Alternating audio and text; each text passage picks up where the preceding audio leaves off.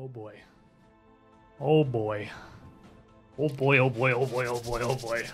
Welcome, everybody, to something that we have put possibly entirely too much effort into setting up. but the good news is, it's finally here. Welcome to the beginning of the Age of Ashes. Our new campaign for a new edition and an almost entirely new game of Pathfinder now. We wrapped up the War for the Crown last week, and there was no way I was leaving you guys without Pathfinder content for more than one week. So, let's learn some Tui. It's, uh, it's very, very flexible. It's very interesting. We didn't stream it here, but most of the people around this table did play through uh, the Fall of Plaguestone with me within the last month or two just to get a little bit of a handle on the system. Just so we could prepare ourselves some when we weren't diving in completely and totally blind. Because, oh man, is there a lot of meat here, and I'm excited for it. And I hope you guys are excited because seriously, this has been a work in progress for I don't even know how long. But how cool, Paizo channel friends, is having a table. How neat is this? We have ascended beyond the mediocrity that is a virtual tabletop. And now we actually have a proper setup. Now we got a new player. Now we got a new player. We got that guy. that guy's new. This is Matt. Ooh. How you doing, that guy? Um, I'm excited to uh, to definitely play in a brand new system. So I am also excited to definitely play in a brand new system. So before we start going bananas here, because not only is the system and the campaign and the players largely new here, uh, of course we are on a very different setup. This is a wild change from the roll twenty and all just hanging out in a voice call playing virtually that we have been doing for the War for the Crown for the last year ish on this channel. So, table microphones and cameras and everything is, is, a very, very different beast. So, feel free, absolutely. I have chat back here that I can see. If there's anything wrong with like the audio or there's any video problems or anything, please do let me know because one of the biggest differences that I running this am going to have is that I can't I can't really see the stream because it's back there. That's uh I'm at a table doing table things here, and I don't have like a I don't have a separate guy to run the show. I, I'm still doing all of that, but I can't actually see my streaming software. So I'm, I'm counting on you. I'm counting on you in the chat. You specifically that thinks that I'm talking to everyone else but not them. Specifically you to let me know if something goes wrong, something sounds wrong, or whatever. So, with that, let us begin. This adventure is going to take us someplace very different, someplace far away from the, nah, not terribly far away, but a few countries away from the Taldor we've been living in for the past year or so, out to a relatively newer nation known as Isger. Far out to the west, out on the eastern borders of Cheliax, the nation of Isger is a colony. It's existed for some time, a little too far from the main government centers of Cheliax from to rule it properly. A little too far for them for it to be worth the effort even to reap the taxes, and a little too underpopulated for them to care enough to expand and build infrastructure for that. So Isger exists almost in a state of eternally forgotten. It's there. It doesn't really have a whole lot of infrastructure. And as such, the town we begin our adventure, Breachill, is kind of just a lone wolf a little community of about 1,500 people existing out in the foothills of the Five Kings Mountains, far from any major trade routes, barely exposed to any commerce at all coming in from other cities or countries, and largely doing its own thing. Very close to Plaguestone. But that doesn't matter for right now. That's just a throwback from earlier. You might say it's a good thing Plaguestone didn't explode. It's probably a good thing Plague Yeah. Didn't This explode. this entire thing could be totally moot. I don't think Breachill would have been quite in the blast radius uh, had things not gone spectacularly near the end of that adventure, but Depends it on would, which way the wind was going. it would have been close enough that there may have been some amount of um, poor fallout. But it is here, in the backwoods, we begin our adventure. In Breachill, there is an archive, a main building uh, where they keep much of the town's history, what records and documents the city council, what government there is, does bother to keep hold of, and serving as the closest thing to a library the town really has. It's run by a man named Jorl Blacktusk. Your standard half orc character, doing his best to break through the stereotypes of his race's existence, and currently assisted by a halfling. a short, plucky, and uh, very very peppy individual over here, working his best, not able to quite see over the the lip of the table, running around with scrolls and files, sorting things, assisting as he does through the days, while in between his research in the archives.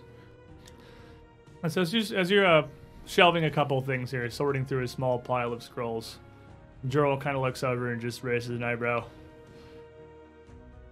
I was fairly positive, Rur, you'd be elsewhere by now.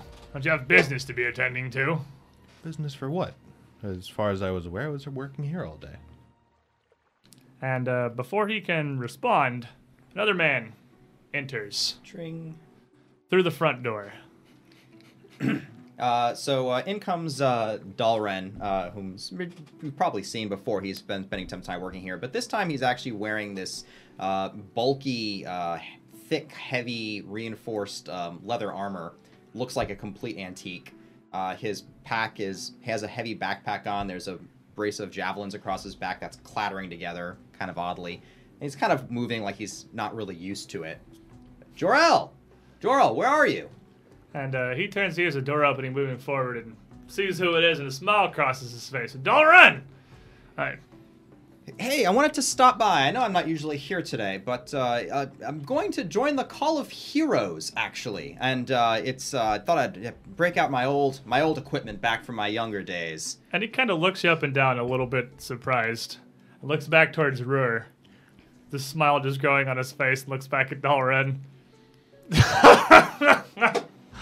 oh, I never took you as much of a jokester, Dalren. You seem to be fairly straight-faced most of the time that I've known you. Well, I appreciate that you think I'm so meticulous. I'd put this much effort into a joke. But uh, no, no, uh, I was uh, at the dream house. A bit of a vision. Uh, the abbot may have slipped me something. I'm not positive, but uh, a bit of. I'm convinced this is the way forward. This is the way I can I can continue my research. The call to heroes is the way to go. As it is, I might not be able to be here on time to help with my duties. You're rather excited about this, I, I can tell, but Dalren, you have difficulty lifting a book. I do not. I'm just very meticulous and careful with it. No, no, no. I, growing up in the Osirian deserts, I was well trained. Uh, and we, everyone had to be able to be ready to pitch in in the case of an emergency. I haven't gone completely soft yet. I'm going to peek myself out from behind the table, looking over at you, making quite the ruckus. Is that today the the call of heroes? Well, yes, yes. Uh, almost. We we need to be there in about an. hou- I need to be there in about an hour. In fact. You got to be kidding me. Rur. Let me go grab my things. Grab your thing. Grab your things. I was planning on attending. Yes, I seem to have forgotten the day. The Call of Heroes. My friend, aren't you an accountant? Essentially, a ledger writer. I mean, I understand the Sarenrae Inquisition. And aren't you a researcher? I don't know what right business either of you have got following up on this. This is for mercenary sorts, adventuring lots. I do have minor blessings of Sarenrae, and I would be happy to proselytize to all those with the new adventurers in town. Well, it would be I'm very not- good to have someone who I know, a familiar face. He just kind of puts his hands up. Joel, you should come with us. That I won't be doing, lad. Just shutter this place and come with us. It'll be fun. Gonna have to file that one under no for never happening. Seriously. You seem like you put some thought into this. Uh, Dalren, you don't. You've never been a man to rush blindly forward into something. Uh, at least if it wasn't something pertinent to your research, and I hardly see how rushing off to do the gods knows what. I think that's exactly the problem, actually. But uh, no, no, it seems this is indeed the way forward. Uh, although I don't quite understand it fully yet. And uh, with a shake of his head, amused and a little bit worried about two of his friends in town possibly running off to get murdered. Two bookworms. Yeah, Two two, bookworms. these two nerds running off to go to the Call for Heroes, uh, a monthly gathering that the town council puts on here in Breachill to assemble, well, adventurers, mercenaries, swords for hire, to help them deal with things beyond the discretion of the town guards. It's not a particularly huge city, and they don't they've only got so much manpower to deal with things happening inside the town's walls. But occasionally, there are problems elsewhere. Travelers on the roads being attacked by either reported bandits or monsters. Uh, just any kind of troubles that would concern the citizens of Breachill, but either not be worth or be too dangerous to send off their loosely trained town guard to go deal with. That is, in fact, today and happening very soon. What will they need assisting with this month? Nobody knows. Will anyone uh, be able to rise to this call? They might need something specific. There's there's no real advanced knowledge of where the call for heroes is going to go. Just if they that happen to need research. If they need bookwork, researchers, it is a good one for Breach We got the, it. The town council knocked out a park on this one. Easy nat 20. We got researchers. We got researchers up and down.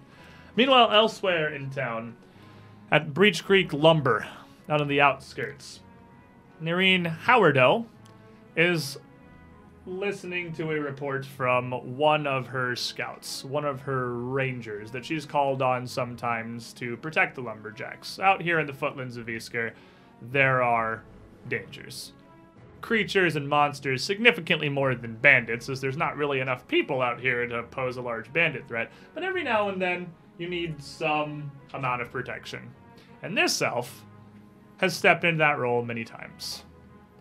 And Esvis is tightening the straps on his leather armor and readjusts his uh, white hair. The um, pale whisper elf kind of steadies himself as he's giving the report to Nareen. And so this time, no injuries, nothing to report otherwise, and no beasts to speak of. And she stands very straight, very proper, watching and listening. Very well, then. I suppose that's for the best if we're going to lose access to your services for some time. Esphis, it's been a pleasure. Truly, running this company would have been difficult without your assistance throughout the last year or two. And I don't know if there are anyone else here within Breachill who could have stepped up to the plate as you had. I appreciate your assistance, as you would well appreciated the pay, I assume. Of course. But nobody knows what's going to happen with the Call for Heroes. You don't know who the council is going to be asking for. You don't know what sort of services they'll need. It's a risk. A risk beyond just dealing with the rogue boar or bear in the trees around our lumber camps. It could be more dangerous. It could be further away. It could be something even beyond your ability to assist with. So I see no need for such formalities here. You may very well be back assisting us next week. Well, then don't consider this a farewell, just until the next time you need the Hand of Thar. Well, as much as I do enjoy your company, hopefully that's not for some time. I do very much prefer when things run more simply and easily, and outside hands do muddy things, however friendly they may be. But truly, Esphis, I've appreciated all of your assistance. If there's anything I can do for you, never hesitate to ask. Of course. Just stay in touch. Uh, mother and father will occasionally need a job as well. Of course. And uh, should I need services and should this call for heroes work out for you, as don't take me wrong, I do hope it does. I'll need any assistance as well. It's Isger. The lands are never truly safe. And they're never truly quiet either. That much I wish was not true. But oh well. Best of luck then. Cayden watch over you. Thank you, Noreen. Now, further still outside of town, out of the main walls and the outlying regions, some of the farms that supply Breachill, uh, bringing in much of the populace's food since there's not really enough trade to sustain the citizenship here. One man has a farm and a dream. Uh, and you can hear kind of a clunking coming from the other room and, and some jangling going on, and it's rather loud and awkward. And as it kind of quiets, the door slams open from the back room, and a man comes walking out. Nods his cowboy hat, you know, adjusts his shoulders and his shiny, newly polished breastplate. Like, darling, I'm ready. Ready for the call. out, out on the back landing, right outside your humble little shack on the edge of your farms. Uh, your wife, Bonnie, is just sweeping up the, the dirt around the area, trying to keep it at least somewhat clean around the door frame so that your children don't t- track everything inside where it has to be dealt with stomped into the ground. And without even turning around, she just calls back to you. I was pretty sure that meeting was supposed to be around noon. Shouldn't you be getting into town by now? What what time is it? What time is it now? Uh, That armor took a long time to get on. I wasn't expecting near the hassle. And and uh, is she still without a without a break in the broom? And Buford Middleby Bates, I swear by whatever gods there may be watching down over this world, if you miss your calling down that that, I swear Almeda herself gonna have to come down here and poke you into action. It can't be that. It can't be that late. I'm I'm sure we have enough time for a little quickie. You know this cod piece comes off just, real easy. She just turns around. Boy, now I know you ain't got that head on straight. Get! And just swings Yes, the ma'am. at Yes, you. ma'am. Yes, it, get. And I, uh, I get a little hitch in my step and start walking off. And be like, you tell those boys when they come back from skeeting, you you tell him I love him, and I'll see him uh, see him in a bit. Why she just pokes the broom at you? You. And shuts the door. now, there's one more resident of uh, Breach Hill now who is uh, feeling this particular call here at her humble dwelling. How goes things? Your preparations for who knows what? Um, Resme is actually uh, sitting in her living room, um, in her robe, uh, reading a book. She knows today is the call for heroes, but the druids have not come to ask her to attend yet, and she's kind of confused as to, as to what's keeping them. And almost as if an answer to your confusion,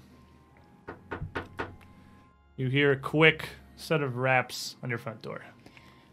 Finally, she says. Um, she uh, gets up and takes her robe off, and as it turns out, underneath her bedroom robe is her entire outfit that's already been on. Necklace, and uh, she Maximum ready. she's just maximum ready. Um, her hair is actually um all done up in a braid. Um, it's red and flowing. Um, her very prominent elf ears uh, showing dark blue, um, almost black eyes. Um, she is absolutely gorgeous. Um, wearing her mother's necklace. Um, she just looks fabulous, and she's ready to go. and Sitting in her house with a bathrobe on, awaiting her moment to emerge from her cocoon like a beautiful elven butterfly. She negligently throws her robe over the chair and goes to answer the door. Uh, yes, who is it? She says, looking very innocent and unexpectedly. And as you open the door, you look out and then down as you see a halfling dressed very simply with almost unkempt dark hair uh, just curled around his head. And he, hands folded in front of him, looks up to you with ser- uh, very serious expression. Resme Galadherman. Well met, brother. Well met indeed. The time has come. I believe you are ready for this, even if you may not now understand what it means. I'm ready. Very well then. Make haste to the town hall. Your destiny awaits you. It's as I thought. Thank you. Um, she uh, bids him farewell um, in Druidic and uh, bows to him. And he steps back out of your way. And the last he says before you move on, uh, replying in Druidic, the wind and the waves guide your step. Uh, she nods and she actually takes off um, at a run because she knows that she's probably a little behind. Gotta go. so the five of you, from your own various uh, areas, end up converging around the outside of the town hall. And as you make your way down through Breachill here, you would be able to uh, you would be passing over the creek the river that runs through the middle of town most of you coming from the north side here and past the large uh, monument circle one of the few very visible attractions of Breachill outside the town hall itself. The city is largely rather plain as it just has cropped up here in the foothills and only really expanded and built into what was necessary. The farms outside, homesteads and shops, smithies, and various workers within. But it centered around this feature. Uh, the side of the river that supplies most of the water for Breachill, a, a circle of six enormous wooden water towers around a centered, massive stone statue of Lamond Breachton himself. Who the town who the town was named after, who's largely credited for its success, and who had guided these humble folk in their early days with his knowledge of magic, wizardry, and the ability to read, combined in the perfect triumph uh, trifecta of civilization that you now see before you. Totally a human. Yes, he is totally a human.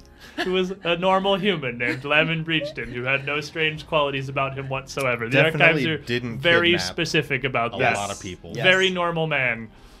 And uh, as you approach the town hall here, as noon ticks ever closer, you can see a decently large assortment of people outside. A lot of the townsfolk that you would all recognize, those of you who have made your lives here, or those of you who have been here for at least a few years, however short that may seem to an elf, you would recognize a decent number of the faces in this gathering crowd. Uh, one of them that you may not, that may look relatively new to you, is a small, strangely dressed goblin.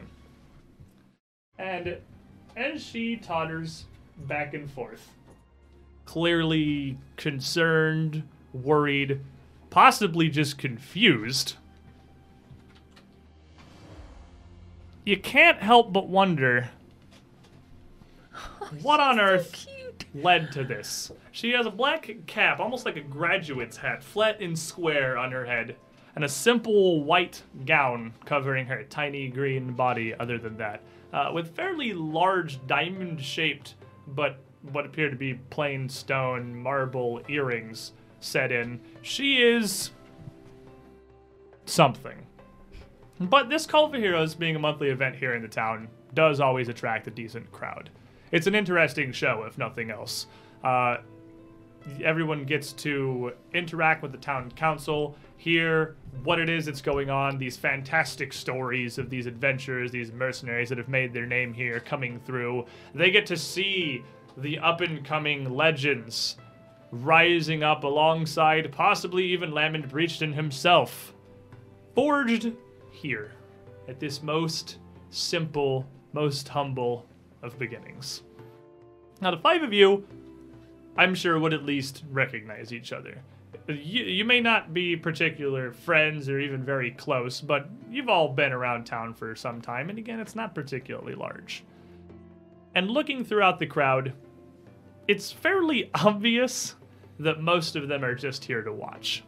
It's about 60 ish of the various townsfolk just here to spectate. Sometimes they show up monthly, sometimes there's just nothing better to do and figure they might as well.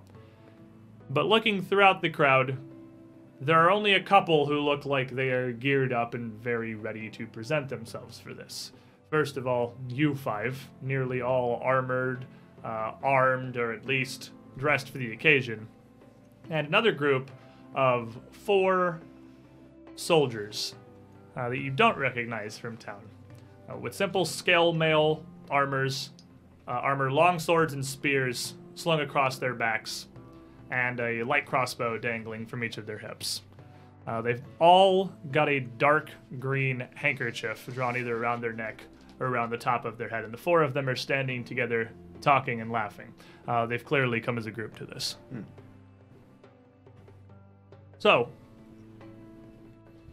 the five of you arrive at this crowd and immediately would all see each other and realize that these these are your fellow adventurers, I suppose. Adventurer hopefuls. We haven't even ascended to adventurer yet. These are your fellow maybe adventurers. Maybe it works out.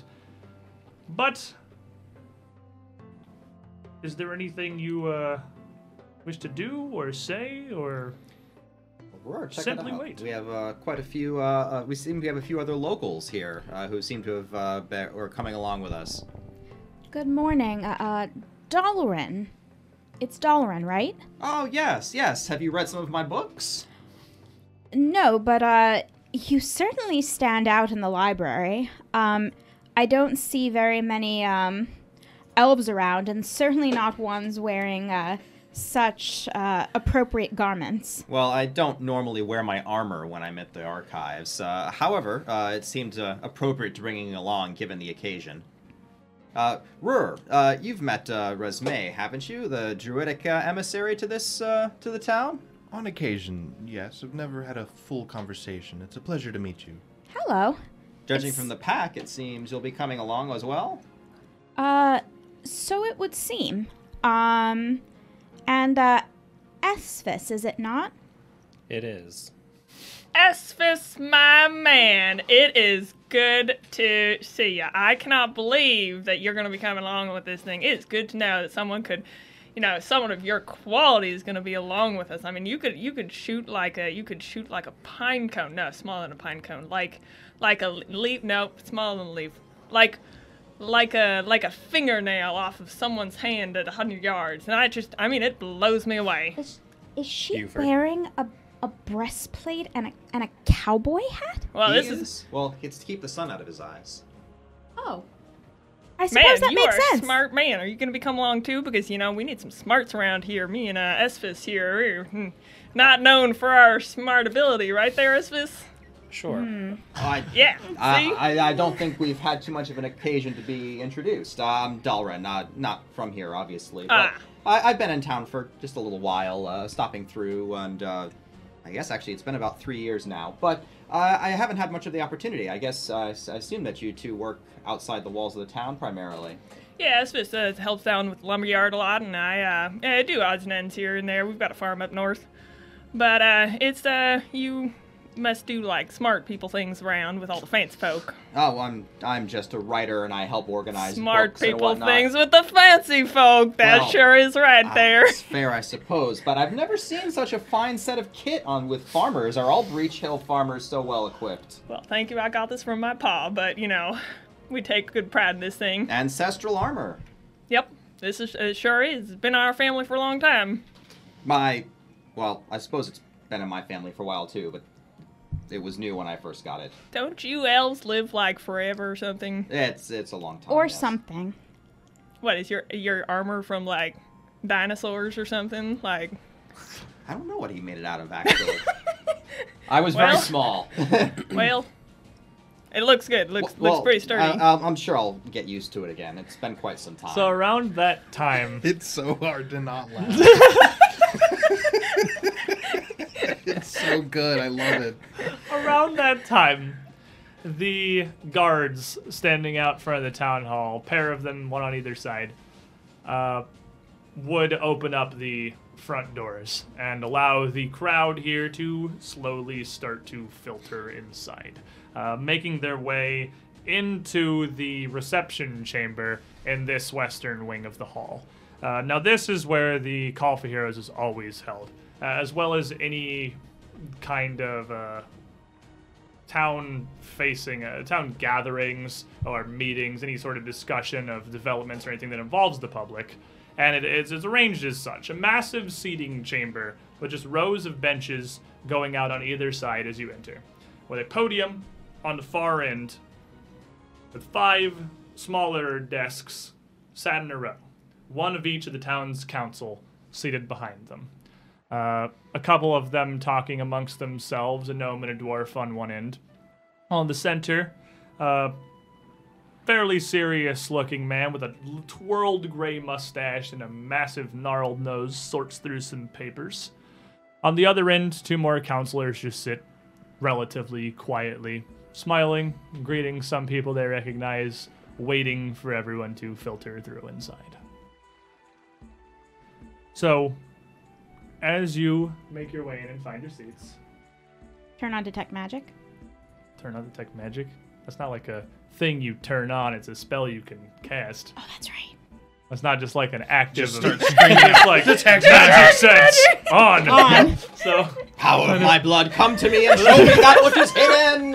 In the totally middle of a quiet you room. hear that, everyone's kind of quieting down and filtering in the back. You just hear like incantations. magic. It's not a not a subtle thing. Detect magic. So, so I imagine not that. No. Okay, fair enough. That makes that makes the most sense to me, I suppose. So, as you make your way in, filling up these seats with the other 60-ish people that are in here, it's a decent turnout this month. You see the four other armored men and women uh, work their way up near the front on the right side and take a section of one of the benches for themselves. Uh, squeezing in as well as they can, but wearing scale mail, they are going to take up more space on a bench than, well, your normal townsfolk. Uh, the five of you who had an opportunity to introduce yourselves outside, are you heading to sit together? Or? Yeah, Yeah, that's why fine. not? We're all locals, and it seems it would make sense that we'd all sit together. We'd have to probably come out of the crowd eventually anyway. Fair enough. Does make sense. And uh, as you find your seats and everyone starts to settle and kind of quiet down, you hear a few bangs of a gavel up from the head counselor seated in the center up on the podium. With that, everyone falls near silent.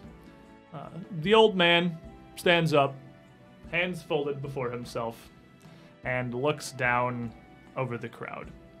He's uh, uh, you would all know this man, Baltus Burton, uh, head of the town council, has been for probably most of the time that most of you have been here, if not all of it.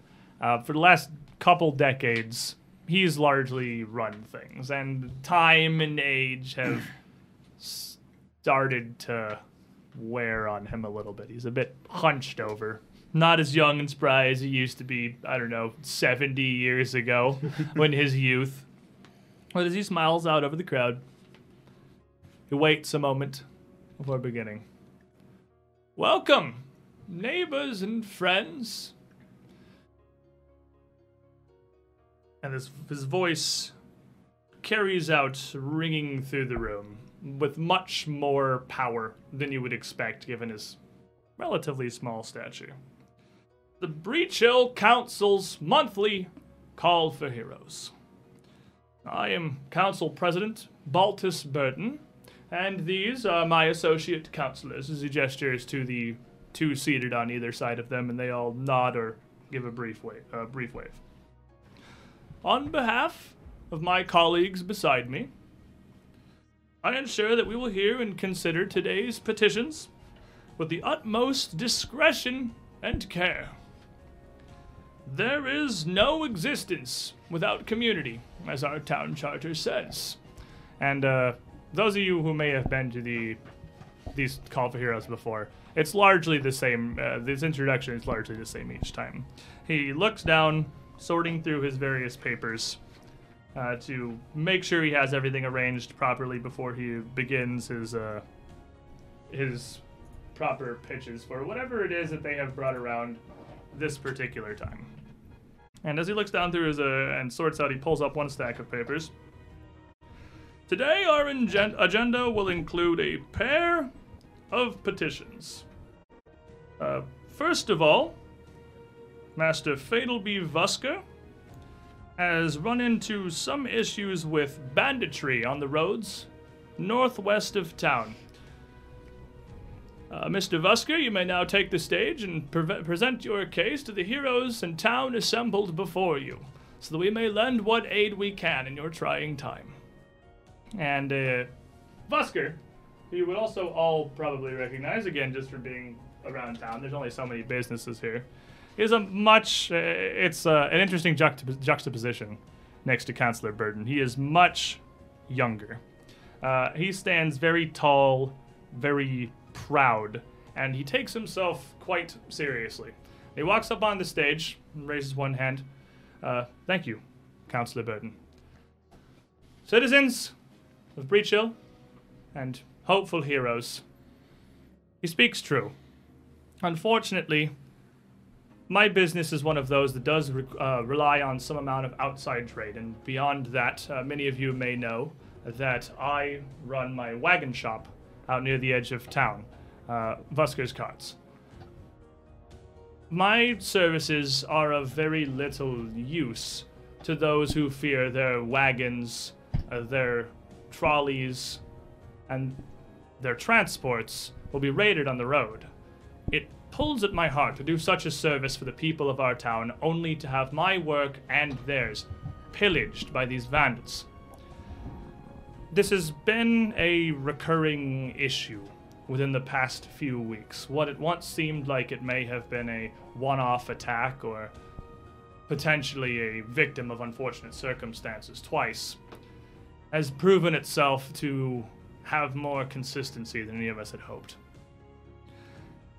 I petition to the good council and to the call for heroes, whoever will take our task, to track down these bandits and bring them back to justice for the town, not just for myself, but so that any may travel the roads to the north safely, without fear of blade or thievery.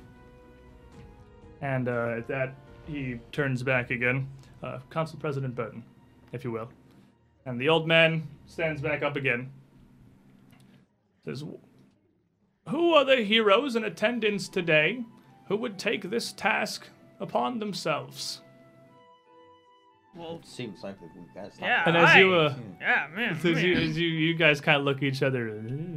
Uh, immediately up in the front, one of the men in armor stands up and holds his fist up to his chest in a sort of salute.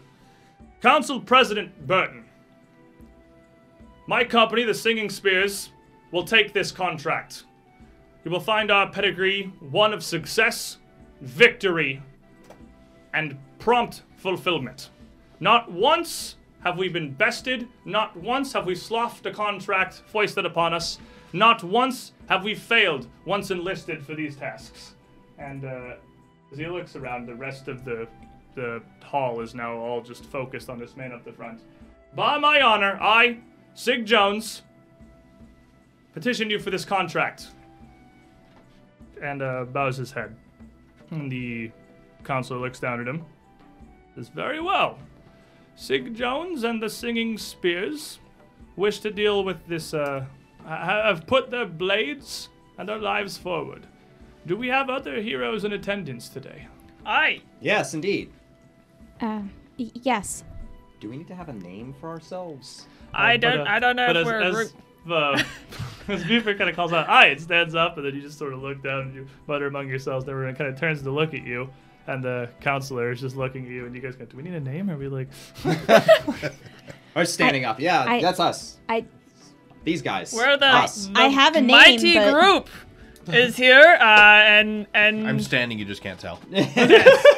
there's We're there's five of standing us. shorter than the people in front of him sitting. So there's like three of you, then a gap, and then like Resume at Yeah. the end because There- they actually can't see Ruhr standing in the seats from where they are. And Uh, we're here, uh, this mighty group of warriors that have also done things. We are, uh, We're at your service. yes. And the uh, counselor looks down at the group of you and smiles. Uh, very well. You lot have offered your lives and your blades to this task. Uh, do we have any other heroes in attendance today? And at that, there's a pause, as no one else immediately jumps forward. and you can see. Give me a perception check. Just everybody can go ahead and roll me one here in the group. Uh, 17. Well, as is appropriate, I can't actually see over everyone. I rolled a hard one. The ver critically fails because you can't see over the people in front of the benches in front of him. Uh, 17. 17. 17. 17. 15. 15 to everything higher than 17. All right. So uh, the two 17s and the 15, the three of you uh, would see up at the front the singing spears, this mercenary company, all just sort of snickering among themselves at what appears to be a literal farmer and some random elves I, I didn't. Did you like my accent? standing around in, in the back. They're they're just like one of them sort of gestures back to you and makes a little motion with his hands, and his buddy next to him is. they're, they're sort of laughing. They, they think this is amusing, Can't really blame them. They're probably pretty damn amusing looking. but the uh, For a group called the Singing Spears, I don't think they have any right to cast Look stones. at all these majestic elves around here. They they don't got no room to talk. the council president uh, Burton then turns this very well. Uh, we will, uh, uh, we the councilors shall quickly cast our votes and decide which group we will trust with this task. Uh, one moment, please, for our deliberations. And as he uh, sits down, uh, the other counselors all get up and come gather around his spot there at the central desk. Did he just say there's a chance they'll pick us over the train? And they lean in for group? about three seconds. Oh. just kind of. Do you think there's a written test?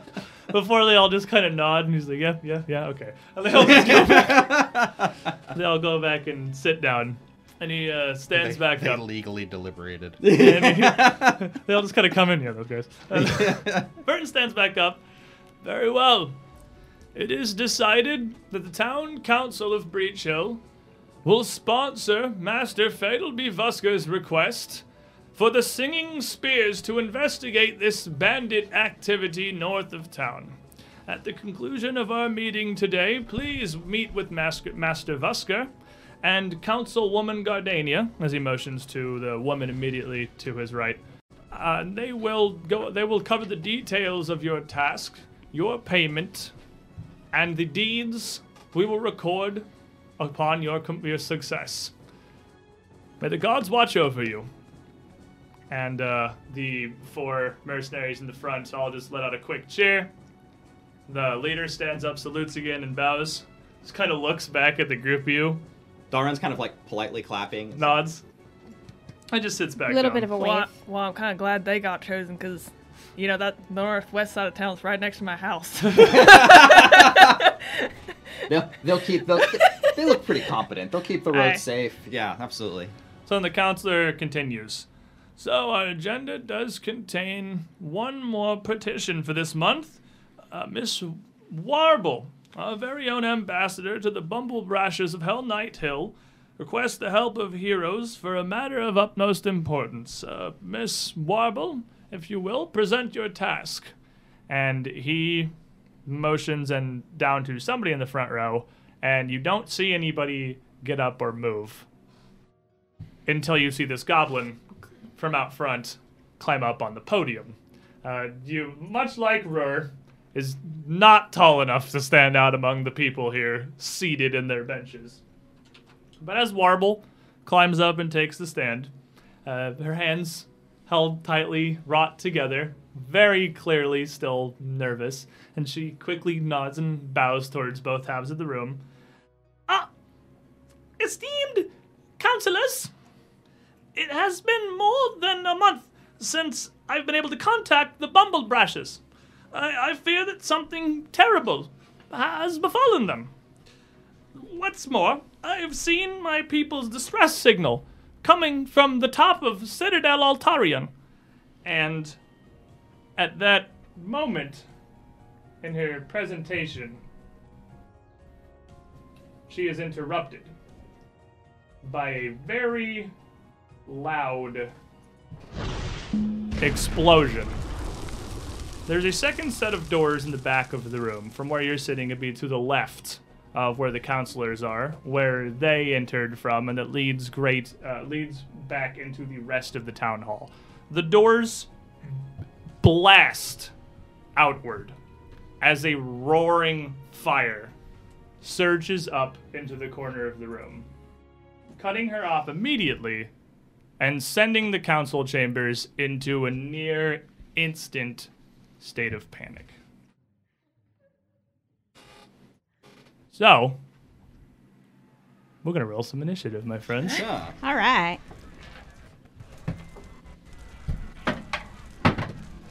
All We're right. on it. We're the best. God, So on it. God, it's we're just the best. So the best. Too short. Can't see over the Can't see what's going on. Don't know. Short, shorty big short pants over there. Initiative is plus dexterity. Uh, plus perception. Initiative is perception. Defaults yeah, by perception default, unless it's there's something else. And I, I'm pretty sure that all of you are going to be rolling perception here. Okay. So here is the. Let me range this a little bit here. Here is your view of the town hall. You have the counselors up top. You may put, go ahead and put your miniatures wherever it is that you would have been seated. You're not in the middle of the walkway, just wherever it is Oh. you, you wanted to sit. I guess kind You of. said the door's towards- to our left, right? The door is to your left. Yes, that would have exploded outward with fire. Uh, so you went you went so went up and sat a, across from the because the other guys are sitting in the, the front right. The singing spirits are sitting yeah in that front Okay, right. so row. we're like back over here. Okay. Look, Yeah. yeah, You yeah. said they were looking back and over at Yeah, us. so we'd be a little bit further back. Yeah. Yep. So here is fire. Wow. Yeah, that's fire. Look at that. So first of all, before we continue, on the list of things we are doing new and different with this particular campaign, we are still using a virtual tabletop because virtual tabletops are awesome, and I have grown addicted to things like dynamic lighting and well, just a whole lot of you know not having to deal with a folding map of any sort. But what we're doing here with this live play is a hybrid tabletop. We're still sitting on a table. We're still using these awesome miniatures, but we have this before us. And this is not Roll20. This is a different tabletop known as Arkenforge, which is built explicitly to be used at a table like this. So there's no online component. I don't have to worry about any servers going down. And I can do cool stuff like have actual fire that is on fire. So let's go down the list here and start sorting this out. Espis. 21. 21? Pretty solid. Dalren. Twenty-three. These are in no particular order. They are sorted in what they happen to be in the pile on my desk. Uh, Ruhr. Eight. Okay. Hard one. Yeah, you can't see over the bench. You, Can't uh, see. You heard an Really explosion, but you're not positive what's going on. Buddy. Uh, 23. 23. Well, we got some, I, I bet 21 way too high. Wow. These are some sick level one initiatives we got going on here. What champions. And these should hopefully be at least somewhat legible to you on stream now, because previously these little initiative trackers were very tiny. They're not all going to fit in frame, but such is life. Resume. Also 23. All right. Oh, well, man. I put S's way too high. I, had, I had The, way. the hard one and the 23, they kind of s- skewed this and made you think he was doing a lot better than he actually was. Who uh, who wants to go first between Buddy and Resume? In second edition, there's no better initiative modifier or anything. It's it's dealer's choice. Who do you want to act first? Well, I'm pretty stuck in between uh, everybody. So have Resume go first. Yeah. Yeah. Alrighty. Move this down. Move this down.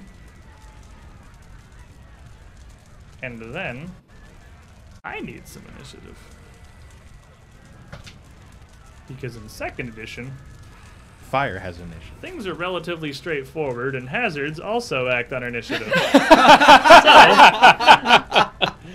I was joking, by the way.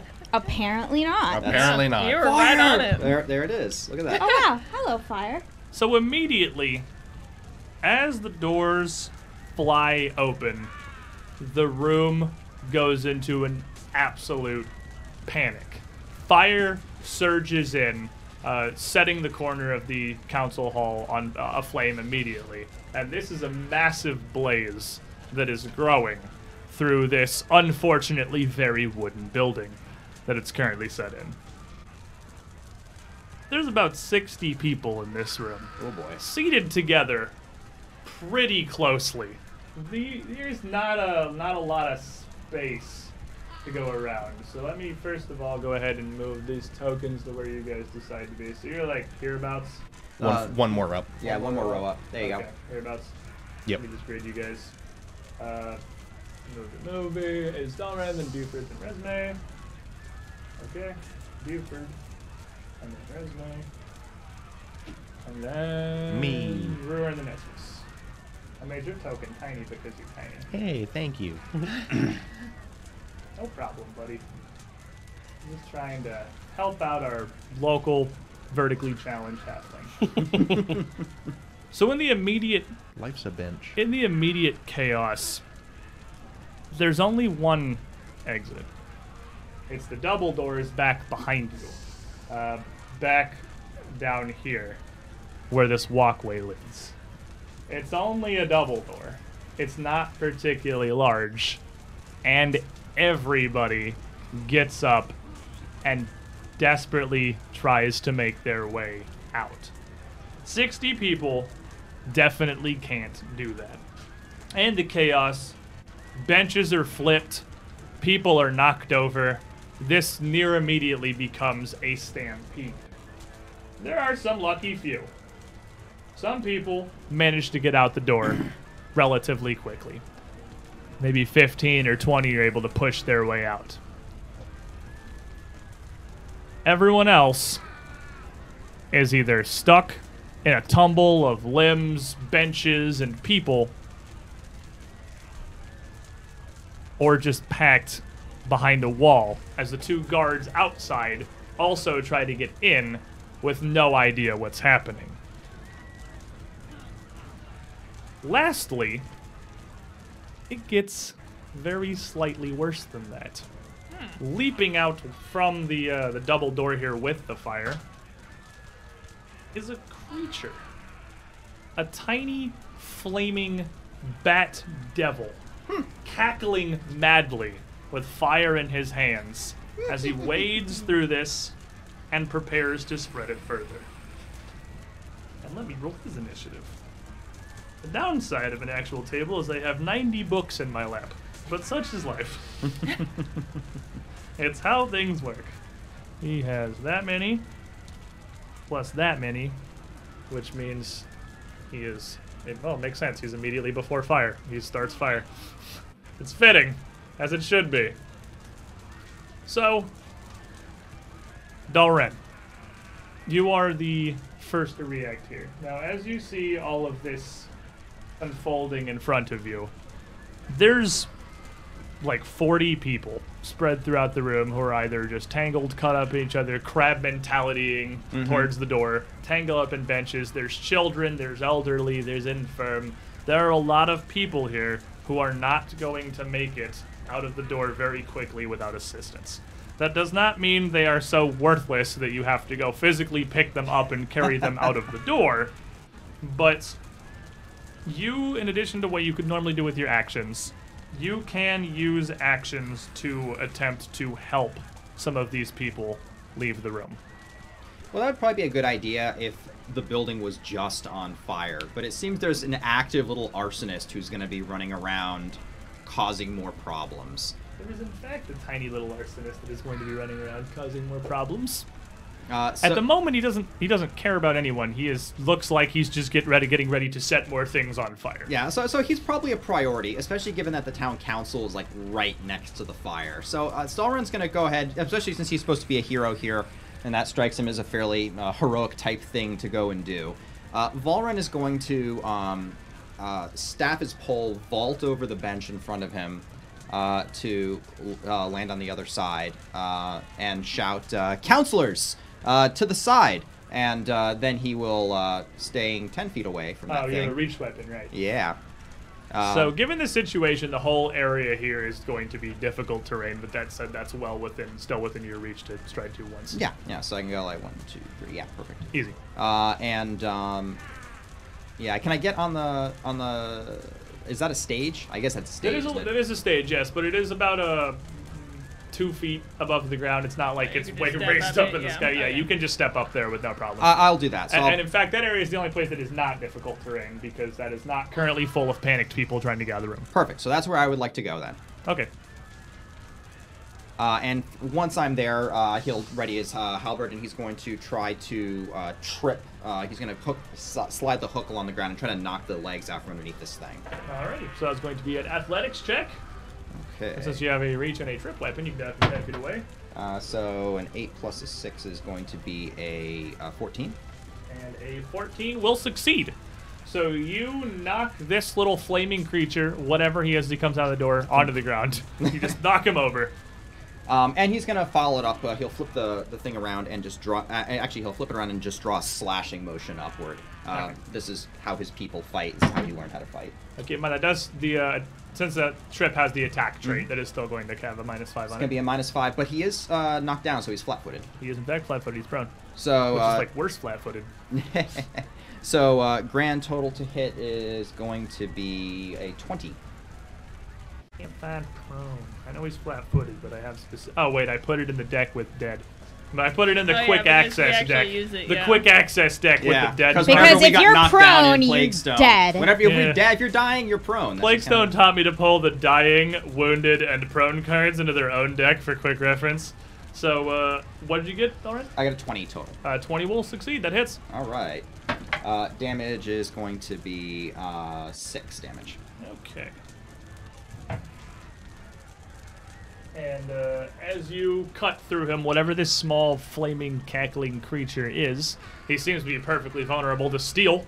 Your blade slashes through him perfectly fine, and despite his small stature, he does seem to be surprisingly hardy. He's not going to go down quite that easily.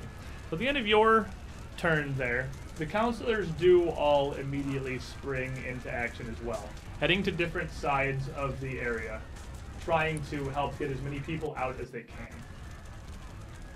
And so they are working to try to clear some of the civilians.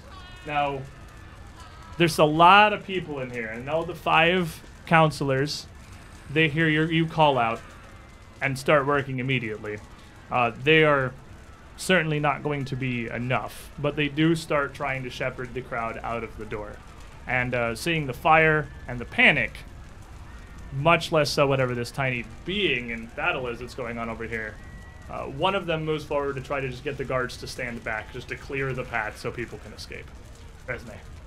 Um, Resme uh, will call up uh, her magic and cast down uh, a triple magic missile um, at that little imp thing. She doesn't know what the heck it is, but it needs to be obliterated right now. Fair enough. And magic missile is probably the most efficient way to obliterate any level one threat. So, how much damage does this tiny being take? That is an excellent question.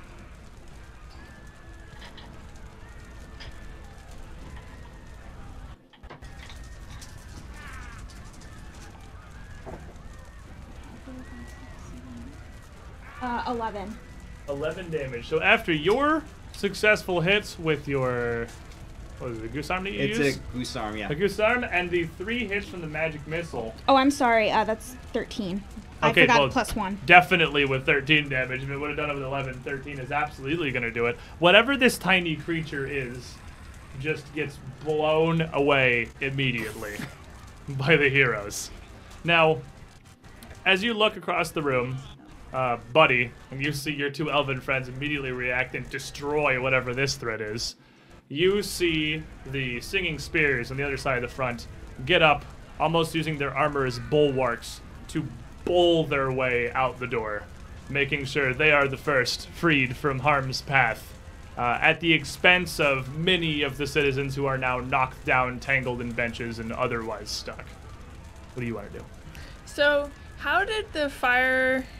What is this building made of? Did it just like blast through the side of it? Well, there's a door here. This is The, the uh, th- that's the back entrance. Yeah, that's the back entrance where like the count that connects to the rest of the town hall. Uh, Oh, This is just one little wing where they hold town meetings and whatnot. Do the call for heroes. That's where like the counselors came in. The counselors weren't just like standing around outside with everyone else. They came in through this back door. This back door blasted open with a wave of fire. It caught the corner of this room on fire, and the tiny little devil creature, which died immediately, came out. And then what is um what is this building made of? Mostly wood.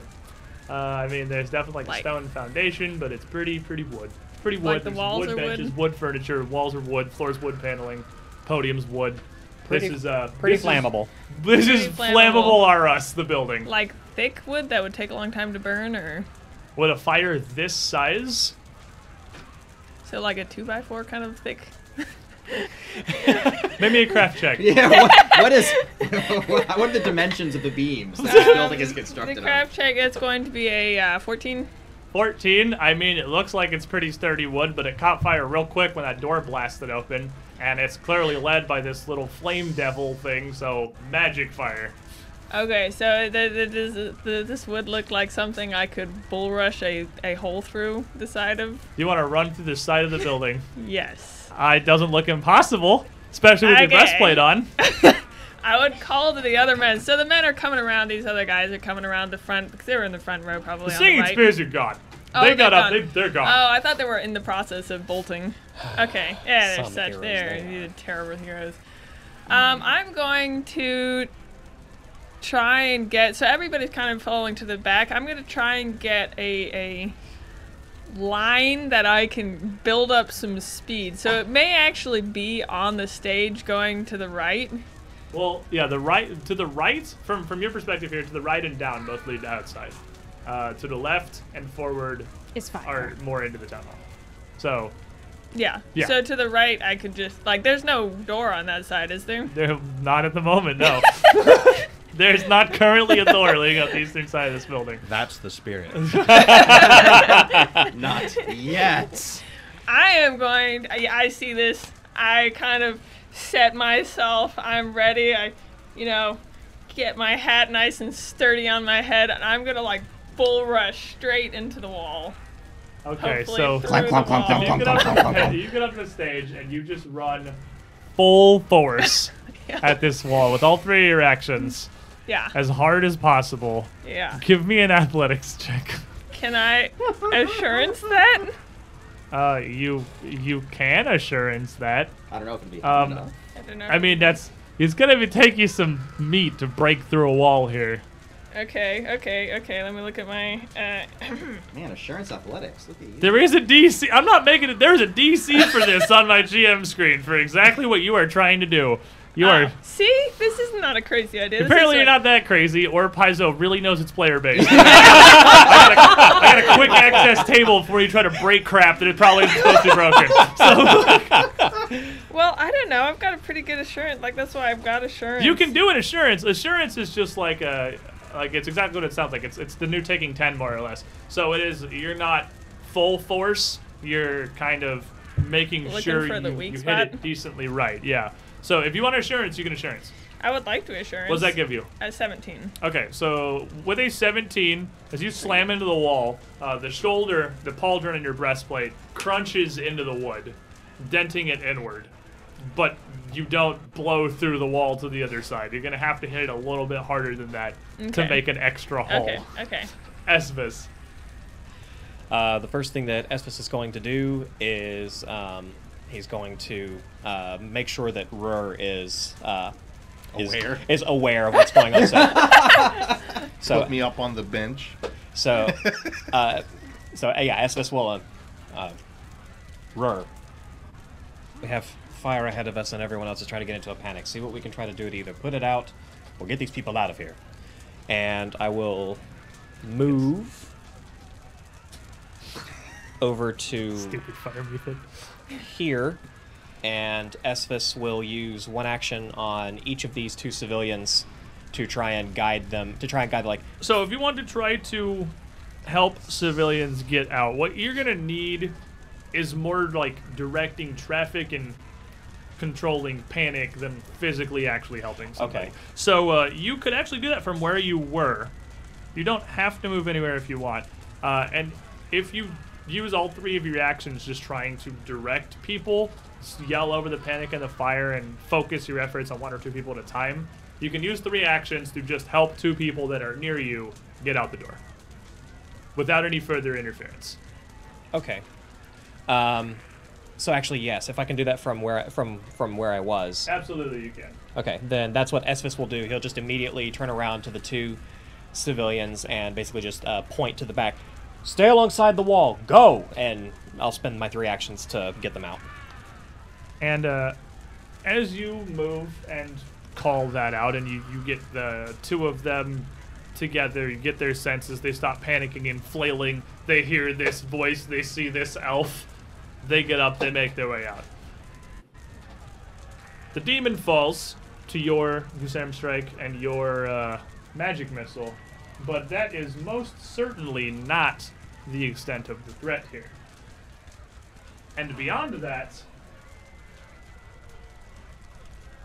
the fire continues to spread at a spectacularly alarming rate. So it'll go here, it'll go here. Now those two squares are also aflame. Now just the heat from this massive fire with how close you are, Dalren, is very much dangerous. So I need you to make me a reflex save. Okay. Come on, Desert Elf Heritage.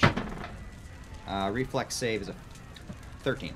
Uh, with a 13, there's very little you can do against the wall of flame and heat here, and you're gonna take five fire damage just from your proximity.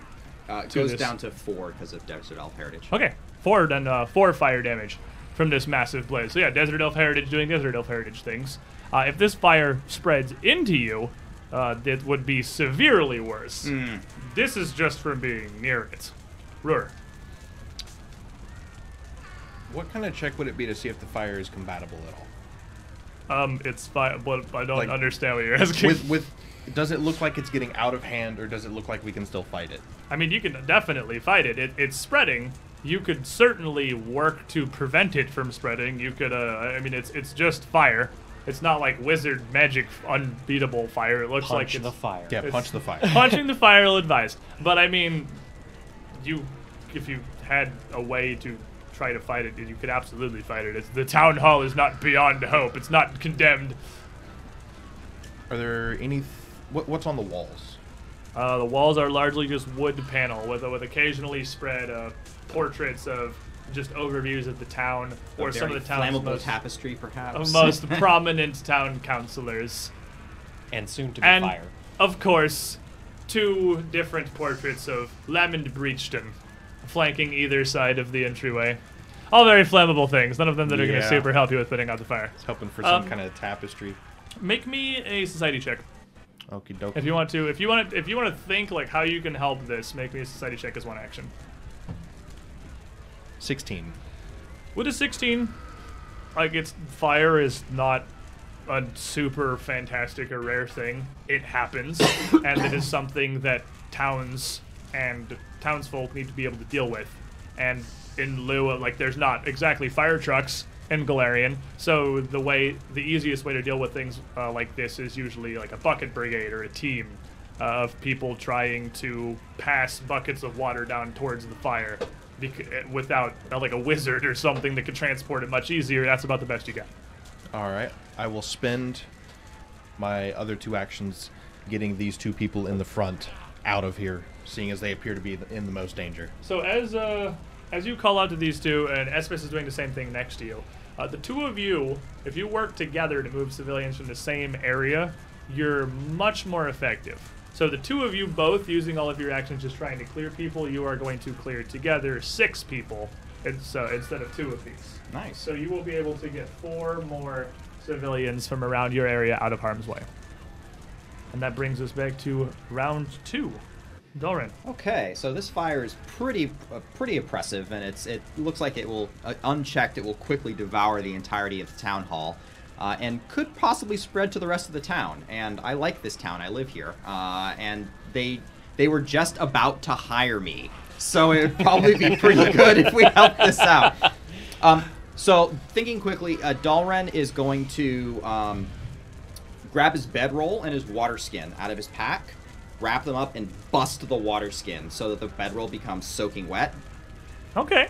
Uh, and then he's going to try to smother fire with that. And I'll let you decide how many actions that all takes. All right, that is. I'm going to give you one action to try to soak your bedroll there, just destroying your water skin. Bedroll's to- probably not going to be in very good condition after. Bedroll's probably not going to do great after this either. I'll definitely give you one action to try to prepare that, and then I will say for each action you spend after that, you can put out one square of fire. Okay, cool. So uh, then I will basically let you beat back the expansion that it has had so That far. is exactly what I'm going to do then. and to keep it at least somewhat contained up in this corner. Uh, resume. But you are still definitely in the heat, and it's still going to continue damaging you. Yes, yes, it will. Okay, resume. Um, Resme will say, "That's a great idea." Um, and Resme will take um, out um, her water skin and her bedroll, um, and she'll come up and she'll start um, helping him. Okay, so you're gonna need you're gonna need a stride action to get up there because you're you're fairly far away from this. But moving up into the line of fire here next to Dalren. Cute. One action to get your stuff ready, one action to move over, and that leaves you one action to beat back against this blaze, making it just that much smaller. Uh, buddy. Wow. Now he can come and help this- us. And wait a minute. This Where'd he go? Wall ain't, this wall ain't tough enough to hold up against me. Okay, this time. Because I didn't really do much last time, there's just a little bit of a dent. In We're the- gonna slam real hard now. This It is time we're gonna slam jam super time. slam. Ooh, nat 20! 27! Thank you Oh, very yes, much! Big ah, the best! Pulls that belt up.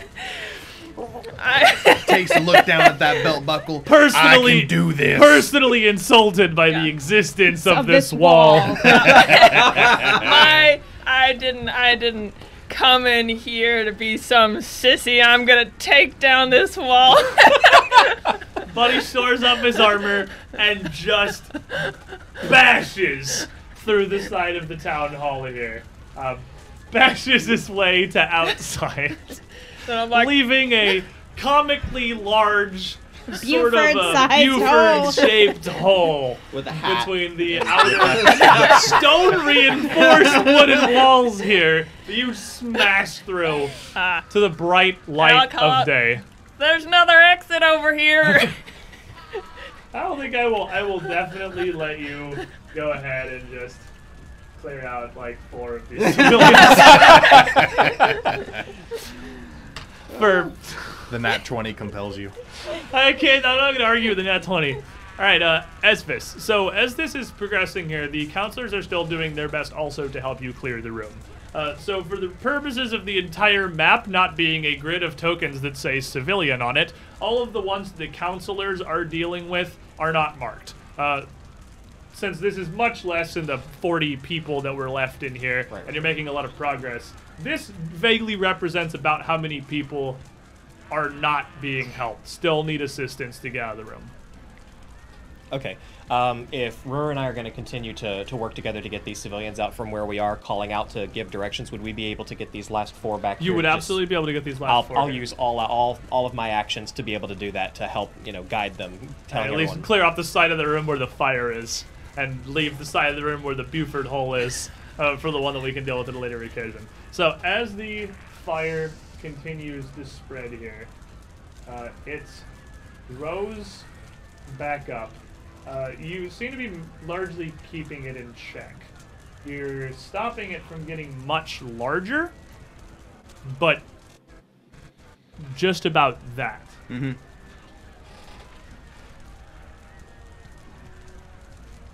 And uh, as it does continue to spread, I'm going to need a reflex save from Dalren and Resme.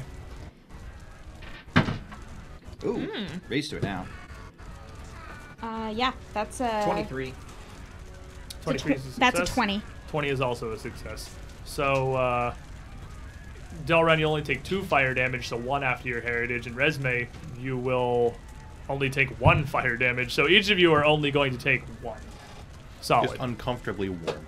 Yeah, you, it's it's hot. Get a but I mean, of you've, a got- you've Well, got these. I've so- got that bedroll Yeah, between you me. got some Yeah. bedrolls up here as, as giant fire shields now, so you're much more prepared for this.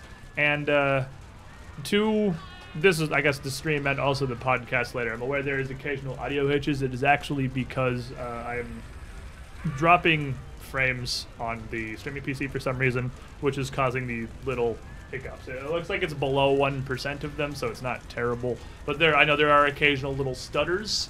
Internet is what it is. Uh, but I do apologize. So, while you're beating this fire back, as it's just been hanging in the corner of the room, sitting here burning up, realistically, a very large blaze, it's putting out quite a lot of smoke.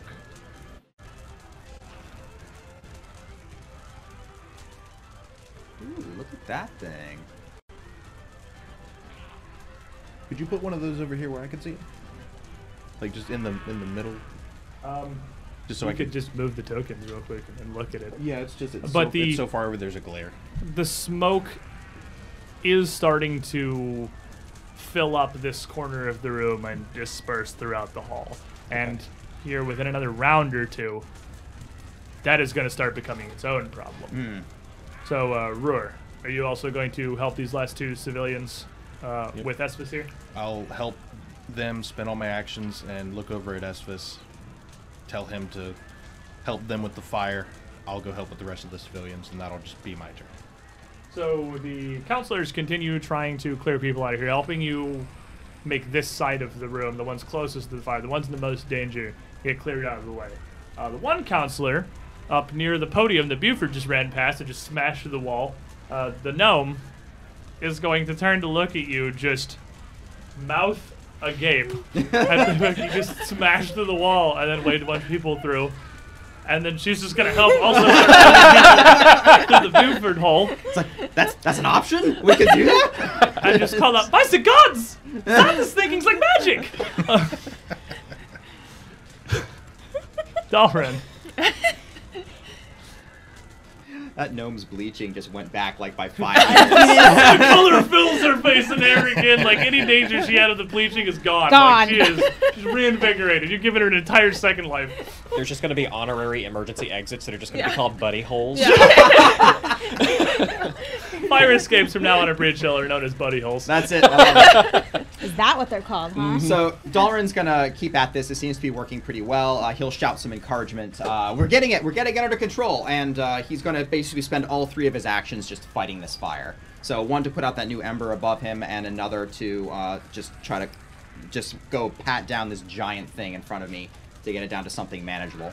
And you do manage to beat it down a significant amount in uh, Resme. Um, Resme will go. Yes, yes, we're doing it. Let's let's finish this and go in and uh, try to douse the rest of the fire um, with her blanket.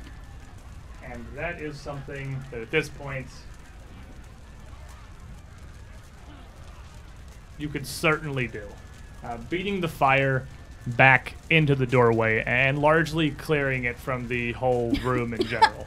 And uh, as you can see, uh, as you gain the ability rather to see through the doorway, to see where the fire had come from, you can see that there's not much. The room behind it is not fully aflame or anything. And as you push through this with your soaked bedrolls, the fire is beaten down to almost nothing just immediately behind the doorway. All that it looks like is that a small pile of uh, books, scrolls, and scrap cushions and furnishings had been piled here to be a start before that devil creature blasted the fire and threw the door open. So, not only have you put out the fire almost entirely here in the room, you have brought it down nearly to nothing. I don't think somebody wanted this meeting to take place. Buddy, Ah. Well, we don't know if any more of those demon creatures are gonna come around here, so we'd, we'd better get the rest of the people out. You can't, counselors, you start heading towards the doors, yeah? so you want to use three? Yeah. You want to use your actions to continue waving people out the buddy hole? Yeah. And so now that now there's a good split. One half of the room is largely cleared, and the other half of the room has two exits, one on either side. So this is much easier for you to keep under control, especially with the attention of all of the counselors on this end. Uh, it's it's very almost straightforward at this point, and I think by now, with the fire largely gone, and the uh, the moment of panic largely passed, I don't think we super need to be in initiative anymore. Well done. Oh, well done, all of you. Well done.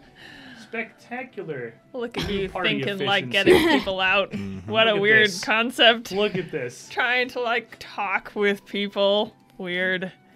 Why talk when you can use your body? Yeah, why talk when you just make so another all that's all that's left to do now is deal with the the vestiges of it. Get the last few people safely out through one of the new two doors, and to tamp out what's left of the embers and the, the small fire left in the other room. And, and as you get there, you realize it's not even really big enough to spread out and become a threat anymore, even if you weren't able to put it out entirely.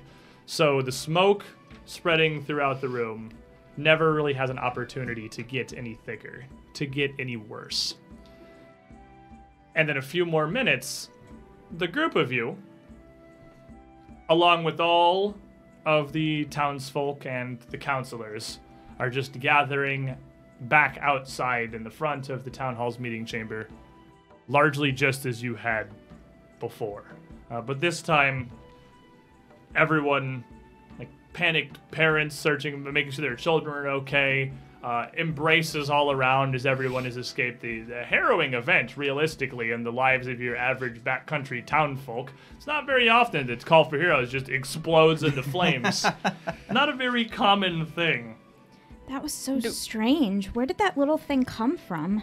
Where those stupid singing spears just run off right through the crowd. They, they're good for nothing, I What say. heroes they are. Yeah, exactly. Likely didn't endear themselves to their new paymasters. But as you uh, as you look through the crowd and look over this, one of the counselors, the woman who was responsible for handing out the contract to the Singing Spears, who by the way are nowhere to be seen, uh, they ran clear and gone. Uh, she looks around the group, uh, around at everyone, and after checking and making sure that everybody is fine, calls out over the crowd, "What manner of madness just happened? This can be no accident. Did anyone see anything?" Well, uh, yes, uh, I, I saw something. Yes, And, uh, I saw it too. fire from the storeroom, um, but uh, it wasn't it wasn't a natural fire. Uh, a creature, uh, some small-looking imp uh, that seemed to be able to control it, came in afterwards, uh, intent on mischief. And uh, one of the guards that was outside from the door, that after they'd been yelled to, moved out and just started also helping people get out and directing traffic a bit, kind of raises his hand like he's in school for a moment uh, before the woman turns and motions to him.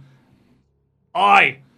the, the clerk saw everything from the other room. It was Calmont, that cat of a bookseller's apprentice. He lit the fire in the halls next to the chamber, and he'd set that fire monster loose on the crowd. And the other guard, Wait, wait, wait. So you're telling me that an a- apprentice came along and, and summoned this little demon? Did he have it in a cage or? uh, the other, On a leash? the other guard, uh, a fairly tall woman, nods and says, "Indeed." And witnesses outside the building saw him running up towards Hellknight Hill. He conjured the thing out of some piece of paper, a, a small scrap, a wound scroll. What, what witnesses? Uh, I mean, you're around the Like, center are there people town, right? corroborating? Yeah, I mean there there are people just like around that weren't in the Call for Heroes that were still around, like just Huh. doing their daily business, as well as people from the adjacent uh, clerk's offices and whatnot, where the fire had been started in the first place. And uh, Perhaps the denizens of uh, Hellknight Hill don't want us investigating. and a kind of surprised series of uh, mutters and gasps goes through the crowd here. Uh, but you hear over the top of that little goblin warble call out, "The Citadel! My bumble brushes!" And the council leader steps up and raises a hand and just kind of motions for everyone to calm themselves for a moment. He stands up as tall and straight as he can before speaking out. Friends, we'll get to the bottom of this. But we can't do it alone. And he starts looking out through the crowd and noticing the five of you here. The, the, the heroes that were in attendance today. Are you willing to investigate Hellknight Hill? Of course. Absolutely. Certainly, yes, that's quite reasonable. Um, We'll find this arsonist. I believe this has suddenly become a very pressing issue for the town at whole, not just Miss Warble and her Bumblebrashers. Oh yeah. But uh, I will. And he looks out. Miss Wobble, where were you? And you see a tiny green hand, kind of in the back of the crowd, bouncing forward towards them through the crowd as she pushes her way past people to get up close. Uh, Miss Wobble, if you could fill these heroes here on the details, uh, we'll arrange. Give us a moment. Uh, Let us ensure that everyone is uh, all right. The, this is all under control, and there's no further traps or vandalism planned by this Calmont. Uh, we'll be right with you, heroes, and thank you. Do not think your deeds today have gone unnoticed. You be sure to tell those singing spears if they come back around here. You better be sure to tell them that they're not appreciating. I do not approve of the way they just ran folk over. And uh, at this point, they would slowly be making their way, the, the singing spears, back up towards the group, slowly kind of approaching, realizing there's no danger. And What then just absolute kinda- ninnies. striding in. Yeah, we'd survived. We're heroes. As they come up, the, the yeah. leader, uh, Sig, Real impressive. uh, Sig Jones, the leader, moves up and motions towards uh, Counselor Gardania. Uh, I believe we were supposed to be meeting with you for contracts and payments, and she just looks at them and looks back at you five and motions you to come in and just go away. So as the uh, when you come closer, I can't begin to express our gratitude for what you've done here today. Uh, we saw not only did you the group of you douse the fire, defeat that demon, whatever that thing was directly. you, in your own ways, risked life and limb for the people of this town. I wish to reward you how I can.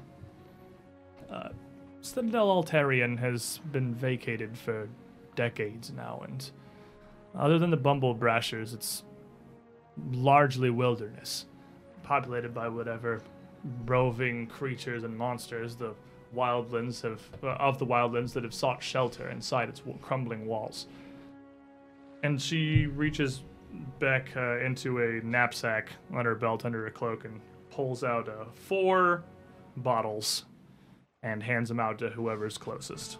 And she gives you two minor healing potions, a lesser antidote, and a lesser anti plague to assist you on your journey. Thank you. That's so generous. In addition, from her own purse, she pays each of you 50 silver. wow.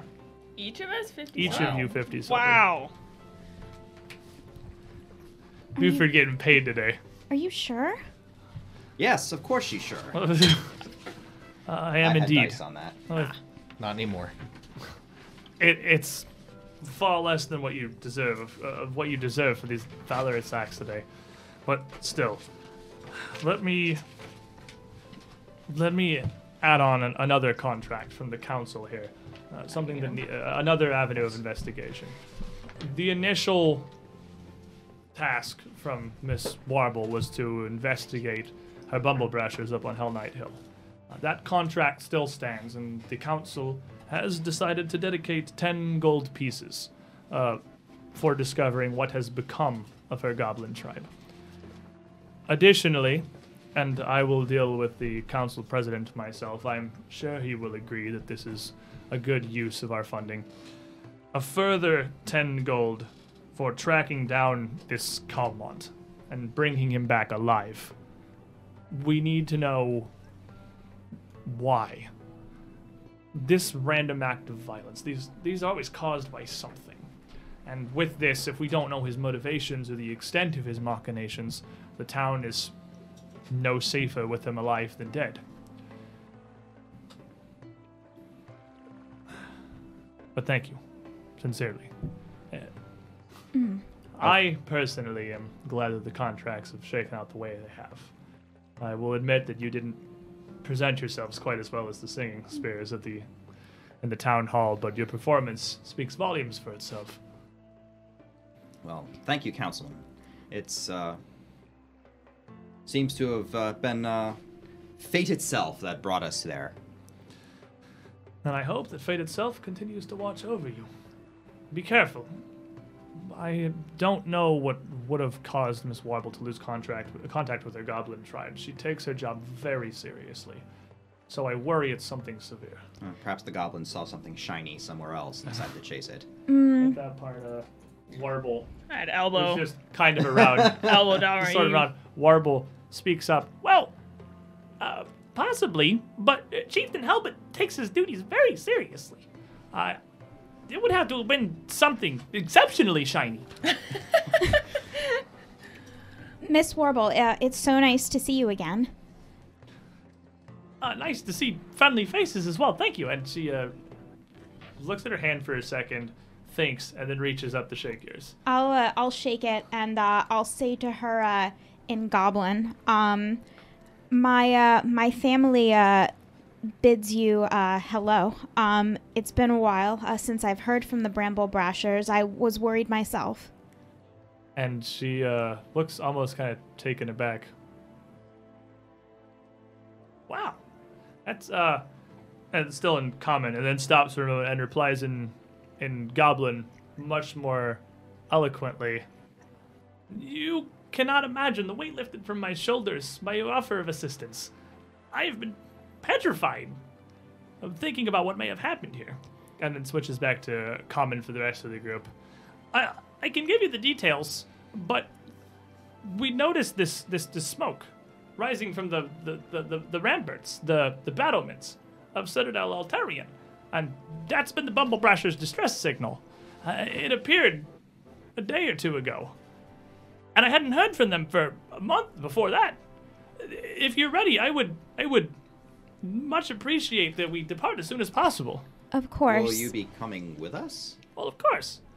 I can guide the wilds. I can give you what information there is. Uh, I'm the closest contact that the Bumblebrashers have with town. Ah, So I see no reason not to go now. I won't. What about the rest of you? I won't Well- head in. Uh, I, I, I'm not a fight fighter. I, I don't know what I can could help you with. With whatever may have caused them to disappear, but, but I can handle myself and survive in, in the wilderness perfectly fine. yes, of course, of course. Uh, yes, no, we, we can we can go now. I would need to stop by uh, Uh, General Supply. I uh, see appear to uh, need a new bedroll and In- water skin. indeed, that does appear to be the case. and you could uh you could easily uh, agree to meet her up on the road leading north out of town and after you've replaced the small supplies that you had lost in this initial battle. Here your bedroll and your water skin. Uh, there's a general store in town quarters and bits. Run by a nice little very business-minded halfling who would very easily take your money in exchange for the things that you require. In fact Fabulous. he loves doing that more than most other things in life. But uh, Also, I'd like to sit down with you for a few minutes after noticing a bit of the scorch marks across your front, your forearms and your your legs. Yeah. Maybe you need those attended to a little bit. Uh, yes, actually, they're they're stinging quite a bit. That'd be very helpful. So we'll take a quick little 10 minute break to try and heal those up with a 18.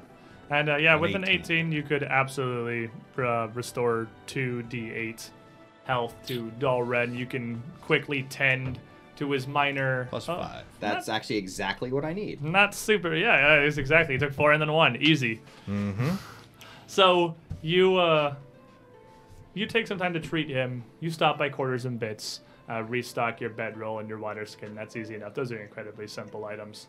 Uh, are there any other preparations anyone wants to make in town specifically before heading up heading up to meet with Warble? I don't think so. While they're shopping, uh, just going around making sure all the people who were in the building Dalaran, are that was okay. very quick thinking. Nothing special. Oh, uh, thank you. I'd probably mosey up to Krink and well, I don't know if you've heard now, but I'm I'm now a designated hero, and you know I just thought you know pat my breastplate like see anything wrong with this? Cause you know I'm going you know out doing hero stuff. And uh, so are you you and Crink? You familiar with I each have, other? I have tried to get Krink to teach me how, to, but I don't have enough money for him to be interested normally. But now I'm a hero and I matter, so he normally just kind of teach, you, shoos to teach you to run a store? Like no, what? to teach me how to m- make armor. Oh, that's not really his. He runs quarters and bits, which is uh, it has a smith and it sells armor and weapons out of that. It's like a forge and blacksmith on one side and a shop on the other. He owns and runs the places, but he's not actually like the smith. But it doesn't say anything about his smith, so I just The assumed. smith is one of is another goblin, a small little dingus by the name of Clackett, who takes his business and his life very very seriously. Uh, and he's the one who actually works the armor. So if you wanted to learn smithing, Clackett is who you need to get I in with would here. then try and smooth, be like, so Clackett, you know, uh, I'm here now. Why don't you just roll me a d20? just, just Isn't there a thing Call for a making making friends? it's a Diplomacy. downtime activity that you can't do in five Oh, seconds. okay. Uh, I have 11. Okay, so yeah, you- you've uh, you've tried to get Clackett to teach it before. Clackett's very busy, very dedicated to his job, and doesn't really do anything off the books that uh, Crank the Halfling hasn't already approved. So That's he, why uh, I was going after Crink. yeah, he uh, he, uh, uh, you come in there and Clackett looks up. I, you're a hero now. Sure, I am one of the best darn heroes around. You know, I'm I've done saved the whole town hall this morning. Uh, this he's a he's got a, little dagger that he's just kind of looking over and, uh, looking through a little fault near the blade, trying to figure out how he can fix it or repair it. I said, "Did you uh, you were in town hall? You went to I- the council's call." Personally saved Councilor Burton's uh, whole family, all the people there, everyone, all the other heroes. They've been, done been saved because I blew a hole right through that wall. And he uh, he kind of looks up at you. Make me a deception check. What? That's so true. That's partially true. There is You some better be elements glad of you're not truth. There are elements. There are elements of truth in what you said. Uh, I got a Accurate. good old five right there.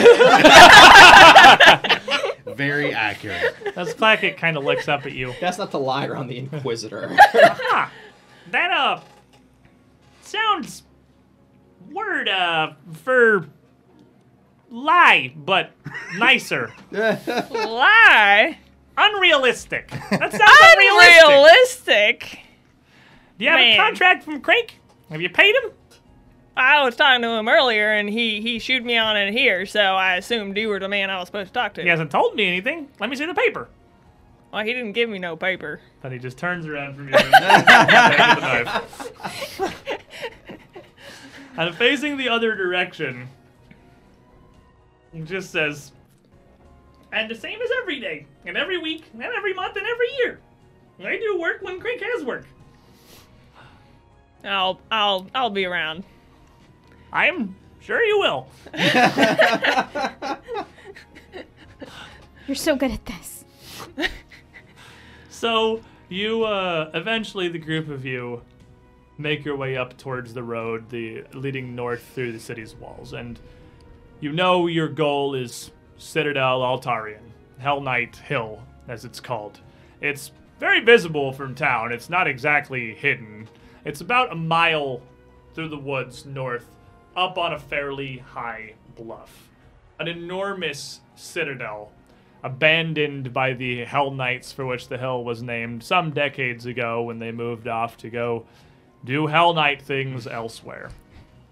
Never entirely clear why exactly they had come to Breachill in the first place. It's sort of out of the way. It doesn't have any real major connections, but nobody's really going to question the Order of the Nail when they come into town and say they're building a citadel with their teams of workers and their artisans and their carpenters and their masons And their chests of money. and their buckets of gold.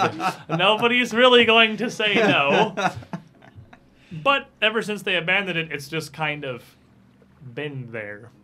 Always visible on the horizon, just sort of looming. Now, while it's a mile, uh, around a mile, a little further, uh, north by northeast, away out of the town, the journey there on foot is significantly longer. It's up on a relatively high bluff. Like I said, Breachill's in the foothills of the Five Kings Mountains, one of the biggest mountain ranges in the Inner Sea region. And the path that winds up around behind this and comes back up to Citadel Altaerein is nearly a 10 mile journey. Unless you want to climb a cliff face up to the front of the Citadel and Hellknight Hill itself. Assuming that that's probably not what we're going to do. The group of you meet up with Warble near the north end of town. She's still just kind of rubbing and wringing her hands and terribly worried, but when she sees the group of you appear, she brightens up a bit and smiles, but doesn't loosen up. So, I. Well, first of all, I thank you on behalf of the Bumblebrasher tribe of goblins, and uh, they will thank you as well, I'm, I'm sure, once we find their Helba. Uh, I the the council lady, the uh, the the nice one with the robes and the uh, the hat, uh, she told me that I, I, I had details to give you, but I, I, I don't really know what there is to share necessarily. Um, Well, but I if you have questions, I can I can. well, if you haven't really been in contact with uh, the the Bimble Bushers for about a month, Bumble now, It's- Brashers. Bumblebrashers. Bumble Brashers. Bumble, Bumblebrashers. Brashers. I thought that's what I said. well, uh, the uh, if you haven't been in contact with them for at least a month, um, maybe you can tell us a bit about the castle and the foothills themselves, what we can expect in the areas on the way up. Well, the the Bumble Basher tribe, my my my people, uh, have made their living in that castle ever since. Well, the builders just kind of left it there and abandoned the place. It's a bit run down now, but that just kind of, I suppose, makes it a little easier to get around. The walls are still mostly sturdy, and the doors all still work, and it's it's got a roof, so it's it's better than the woods. We've we've always sort of shared the place uh, with well, all, all sorts, really. Uh, sometimes other tribes, sometimes wandering creatures that were either too big, too angry, or, or too toothy for us to run off properly. Uh, but they all come and go. But that's normal. Nothing, we never really bother them, and they never really bother us. Uh, truth be told, we mostly live in the basements. The, the Bumblebrashers usually don't even come up to the surface that much. Uh, they live in the, the, the vaults underneath the Citadel. So, I don't know what would have happened that could have driven them out or uh, I, I mean they they're sending the smoke signals so they must they must still be there but they've missed we usually meet with them every every two weeks or so. I'll, I'll meet with helba make contact figure out what's going on. I, I i have to know i have to keep up on the work of our tribes because i'm the ambassador. Uh and i take my job and she stands up very straight very seriously. It's important you know. Is it possible something moved Because of the into the, catacombs, forced them up to the top, and now they can't get out? And she just uh, kind of shrugs. I don't know how that would be possible. Uh, there, there's nothing that could have. There, there's no coming up. It's the there, there's the keep, and then there's the basement. So if it was something dangerous or something mean or angry or toothy, it would have come down the stairs, and they would be trapped in the basements. They would, I imagine, be able to send smoke signals. And even beyond that, if they could escape, certainly they would have came and made contact with us. I just don't understand what could have happened. Well, I guess there's nothing for it then than to go find out ourselves. And she uh, just nods very rapidly a few times. Of course. So, if you're ready, we can. I, I can guide us. I can help set up camp. I can tend to. Do you? Do you? Do you have? And she kind of just makes a motion with Legs? her hand, like Horses? walking, but with more legs. The the tall beasts. Those, Horses? Them horses. Well, those are real expensive around here. I uh I have a horse. You do? Well, yes. You some kind of royalty? No, but she's been mine since I was a Well, she was a gift from my mother. She like ancient or something? Cause like horses only live for so long. Maybe you're thinking of some other kind of animal. No, she's she's a horse.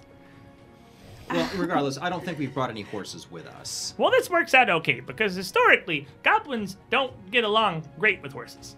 Uh, Hmm, so that's true enough. this works. We won't share. We won't scare the Bumblebrashers off if they, well, if they, they, I hope, are are still there.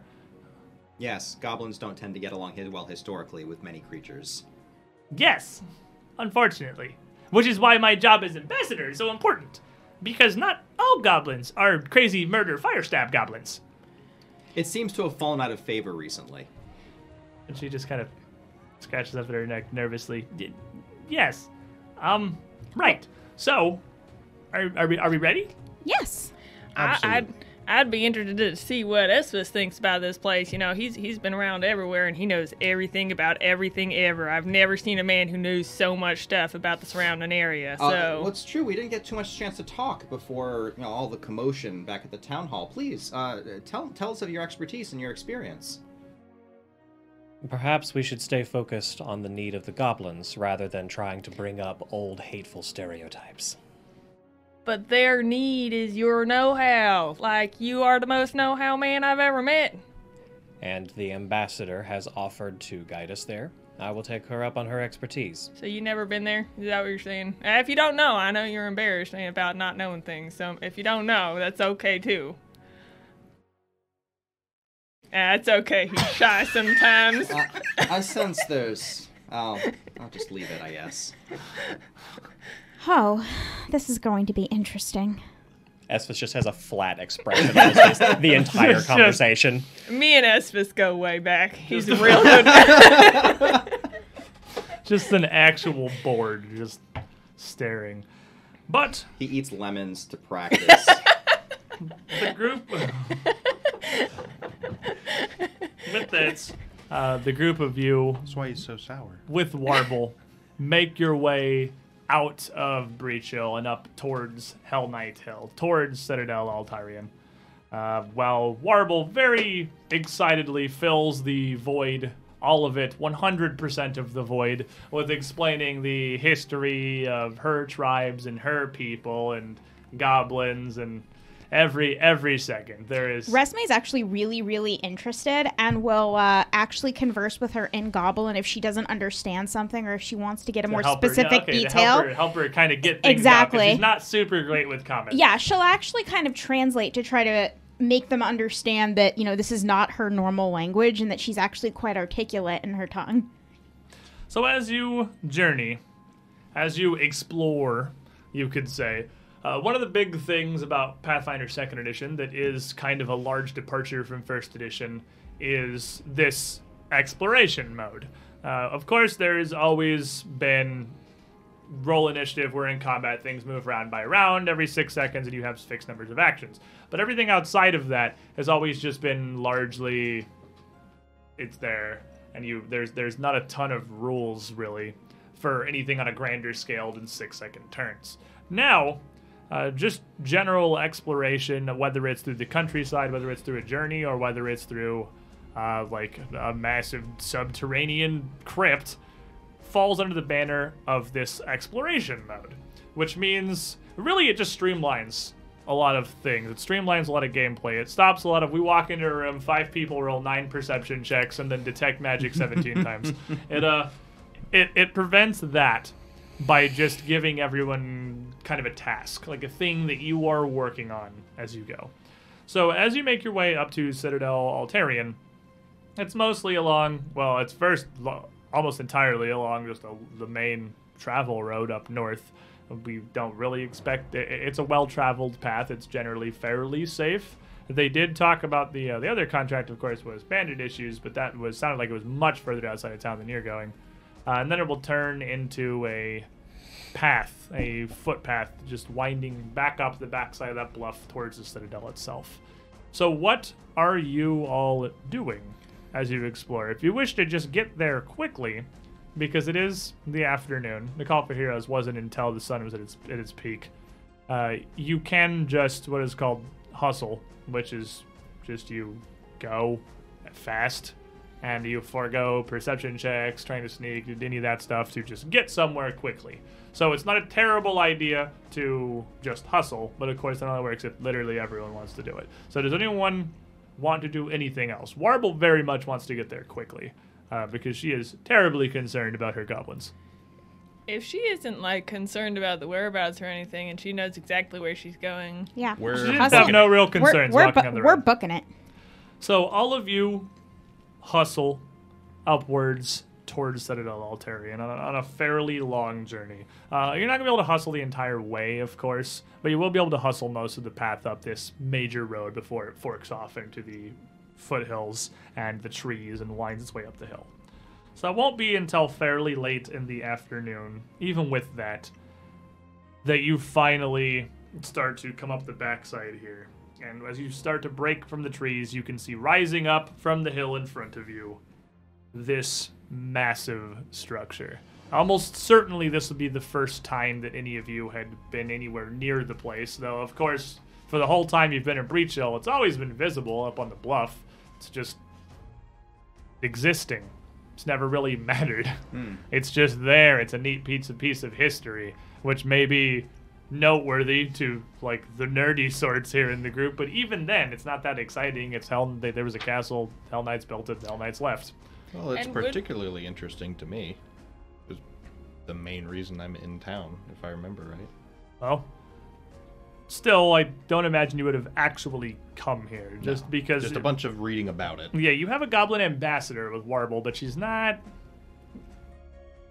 representative of the average Bumblebrasher. So, which is something you'd all be very much aware of. So you probably would. It's not like you'd want to walk up to this detached goblin tribe just out of nowhere and make contact with no idea of what else is up here. I mean, Esphis and uh, Buford, you know full well what kind of dangerous just animals there could be up in the forest around here. So it would be certainly the first time you've seen it up close. Still a massive looming stone structure, but the exterior very visibly weathered and crumbling. As you wind around on this bluff, you end up coming at it from the east here, and you can see bits and pieces where some of the wall has actually started to crumble and collapse away. Uh, teeth of the battlements having fallen entirely off onto the ground, or just sagging back onto the uh, onto the landing behind them, and verdant growths coming up from the wilds, already starting to reclaim this ancient structure. Also, very visible from this close are the plumes of red smoke rising up from the battlements of the structure itself, now clear as actual day. This, this is Citadel Altaerein, the ancient order of the Nail Fortress. And as you approach, you can see something else of interest. The massive gate like doors to the front of this structure are hung slightly ajar, hmm. not even fully closed. Now, the whole building is ringed with arrow slits and various other defensible structures, so it's in no way difficult to like see into the building from anywhere. But I figure oh. as we approach the main gates here, it's a perfect time to take a break. You're so close. you were so close. It has been a couple of hours. We're gonna take our midstream break here, everybody. At stream. Because we gotta pee. Did you? Yes. I'm gonna take our midstream break. Now dejectedly. Uh, I think it's more of a CPU thing. I'll address it. Hopefully I can fix the random like sound hitches and stuff for next week. But we're doing in the grand scheme of things, for how new this entire setup is, us coming over from fully just Roll20 to a complete full table setup with a totally different VTT and you know all new equipment and mics and cameras. I will take occasional audio hitching. I will take that as the technical flaw that we have The technical flaw of the night. in our in our start here. So, we had arrived outside Citadel Altaerein on Hellknight Hill, uh, where Warble had led us up to begin its investigation. Now, at this point, it is starting to get late. Uh, the journey here was relatively long, and taking it on foot up the road was quick enough, but up through the winding paths back up the bluff was not terribly quick. Uh, the sun will probably set in about an hour. It's fairly late in the afternoon. And uh, Warble peeps up. Says, it should be simple enough to find a little hill or clearing around here to uh, set up a camp for the night. Sure. Let's make camp. I want to. I want this to be dealt with quickly, but I if there's one thing I've learned from the the wilderness and well, you know, the the everything that that comes along with that. It's that the toothy and the angry things get much more toothy and angry when the sun goes down. And I don't want this to be more of a problem. So, would you recommend then we shelter out in the woods, or try to uh, enter the castle and find a side room? Oh, oh no, no, oh no, no, no, no, no, no, no. I'm definitely, I'm not, I'm not, I'm not going in the, the citadel. No, not, not yet. I, we don't know what's in there. Uh, if, if you, if you're confident, if you're up to it, I. Then she just kind of vaguely gestures towards the gates. Mm, I would much rather make camp and approach it in the daylight. It's probably safer. What do you think, Isvis? Probably a good idea. I don't understand what's happening, but we can still see the signal smoke, so they're alive, at least. Lots of things can make smoke. I worry. But this looks like the special And, smoke. and she looks up, and it is like it's plumes of red smoke just occasionally coming up from the battlements. She says, "Well, that that there's a powder that we use. We we, we, we Oh. grind up from these these these tree." And she just kind of makes like a clamping motion with her hand. Tree tree squishy grow growths, and uh, That's very clever. it burns like that that that visible red so well so that the rest of the Bumblebrashers can come to aid or worst i can see it and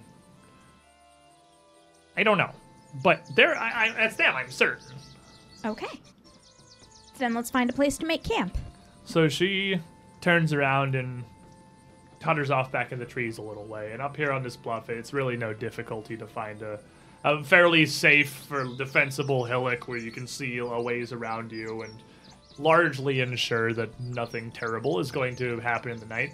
And uh, Warble, oddly dressed and attemptedly formal as she is, is definitely still a goblin. And though she didn't bring very much with her on this journey, she doesn't seem to need it, as she is perfectly happy to just find a particularly soft patch of dirt and just rest there. She is no less survivable in the woods than any other goblin. She's just slightly more civilized the rest of the time. Um, I'll uh, pitch a tent and uh, make a, a campfire uh, for us to have some dinner. All right. And what about the uh, what about the rest of you? What is everyone uh, doing to set up your your camp here to prepare? You've all got, but you have new bedrolls. Yes. you all got uh, tents and bedrolls and whatnot, or is it a patch of dirt? Uh, just standard bedroll, pillow, go to sleep somewhere. I, Find I, ground, I like to be apply under the stars. I have, I have a pup tent. I, I, I like not being out under the stars. Outside is dumb. Tent. Um, Esphus will set up a bedroll, but before he will actually, uh, if possible, do a, a tracking trail around the campsite, just so as like, is there something uh, like what types of animals may be around in this area that we may need to be concerned about, or just so that we're not snuck up on them in the okay. middle of the night. Uh, roll me a survival check.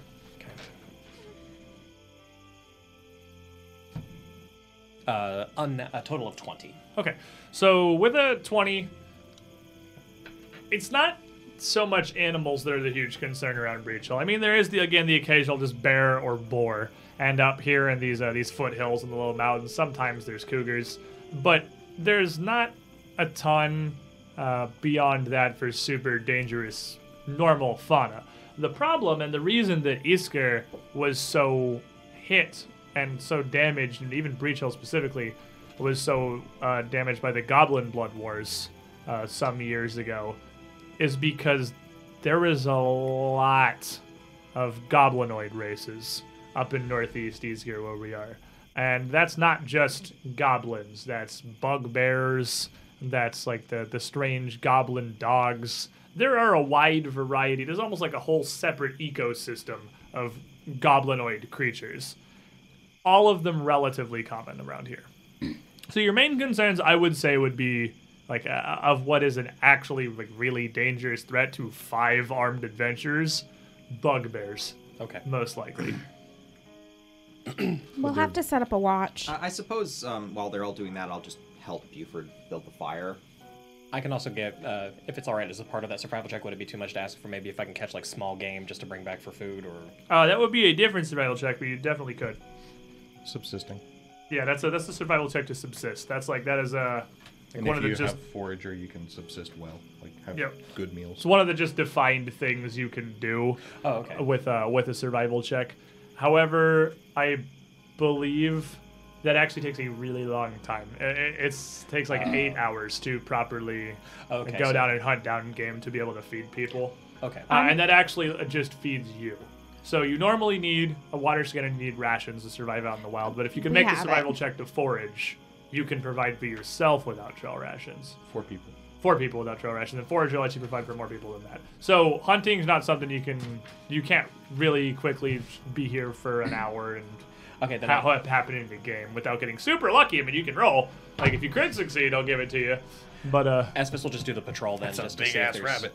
Just Goblin rabbit. It's a grab it. Grab it now. That looks like a cow you took from a farm nearby. It's got rabbit ears on it. It's fine. You're just a thief. He's just a cow, and he just put like one of those little rabbit ear. Yep. It's Yeah. okay. Head Use elven diplomacy to get it. Uh-huh. So Esvis will just do the patrol then. So as you uh, you all settle down for the evening, uh, Warble, what? I would ask Rur, I'd be like, what?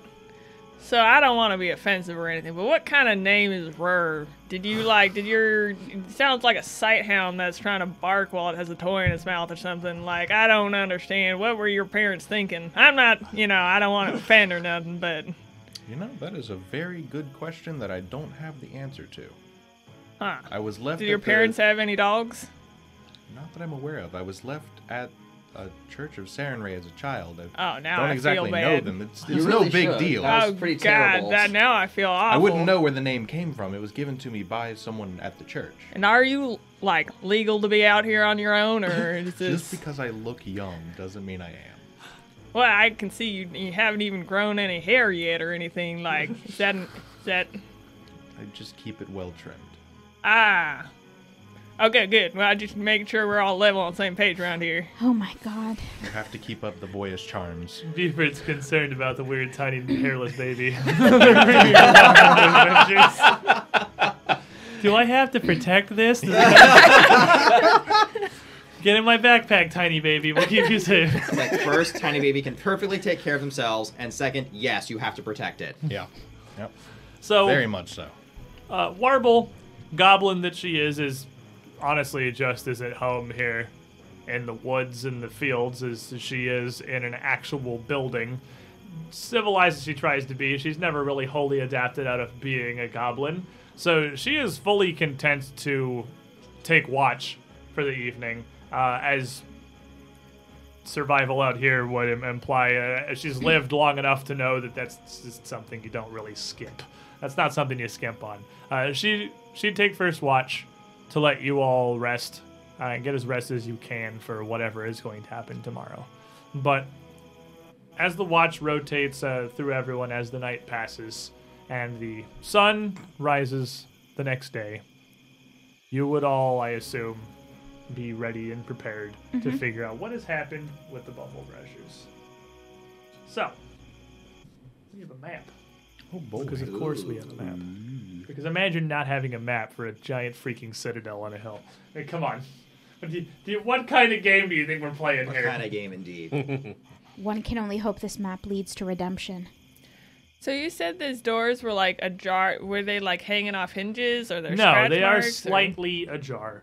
Uh, as you once again approach the front of the citadel here, s- ajar is the the the, the word there.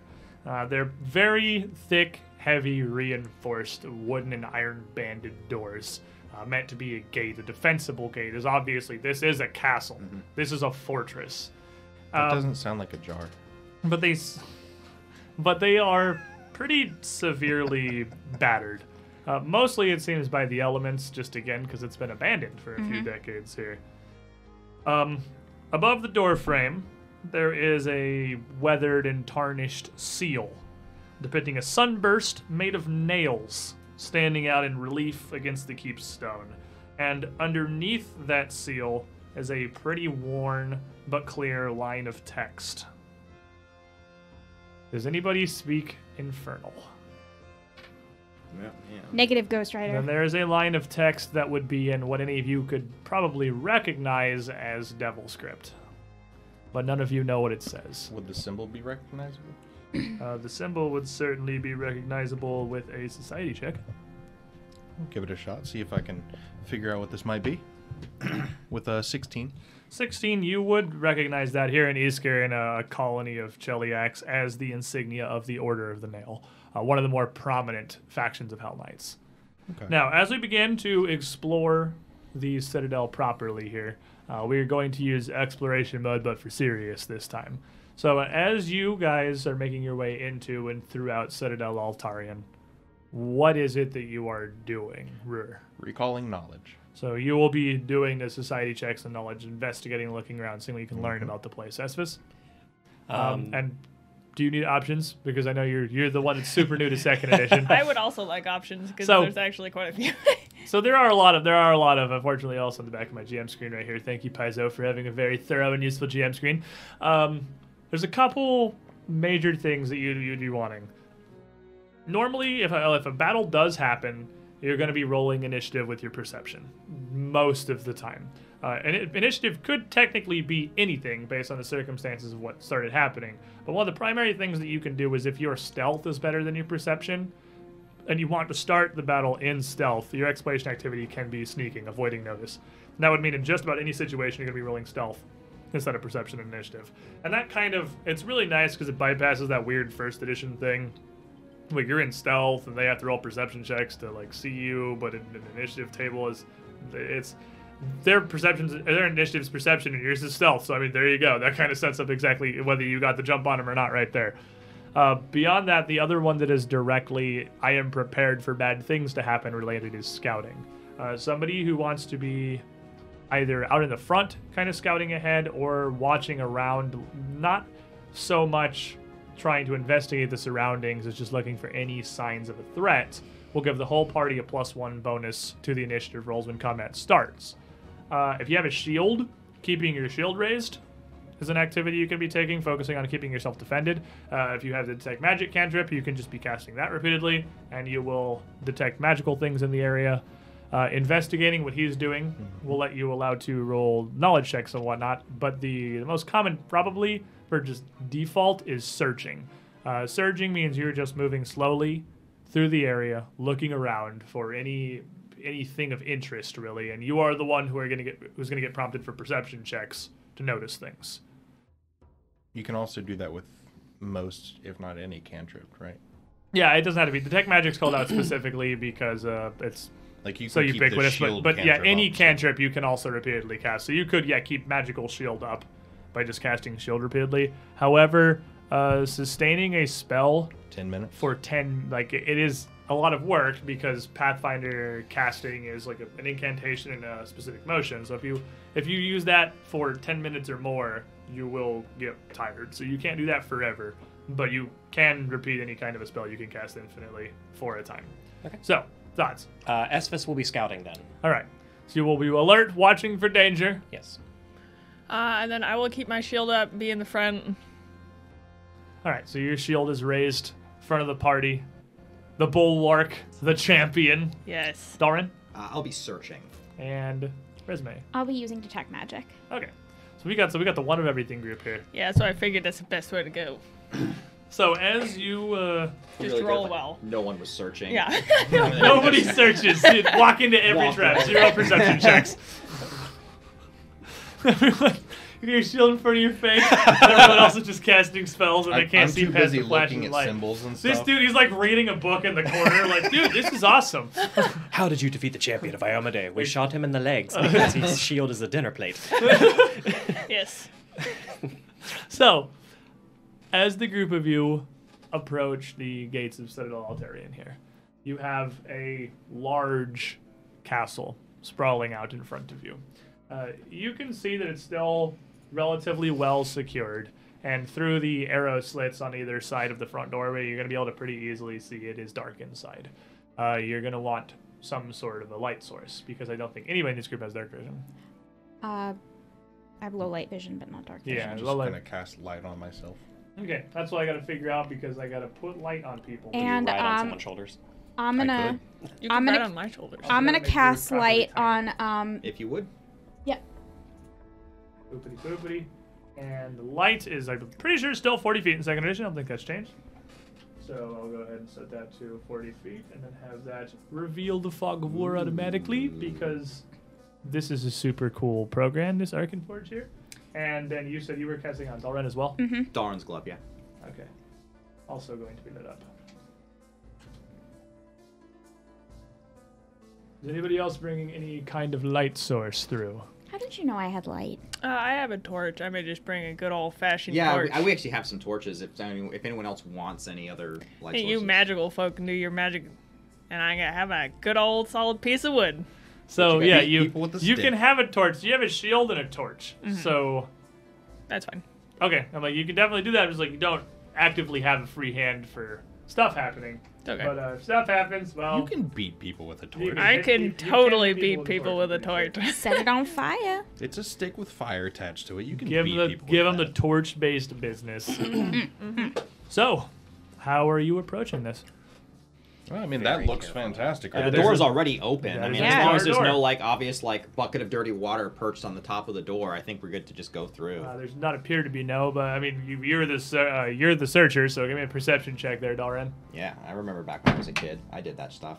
Oof. Ah, with an eight. Do I see that bucket of water? Uh, there does not appear to be a bucket of water perched All right, on top good, of the let's door. do no. it. uh, as you look at it, you can see that in the intervening times it's been left here again, it is clearly very weathered. But it, uh, especially around the lower three, four feet of it or so, it does bear years of claw and scratch marks across it as well, from all sorts of various wildlife just coming by and pawing at the thing.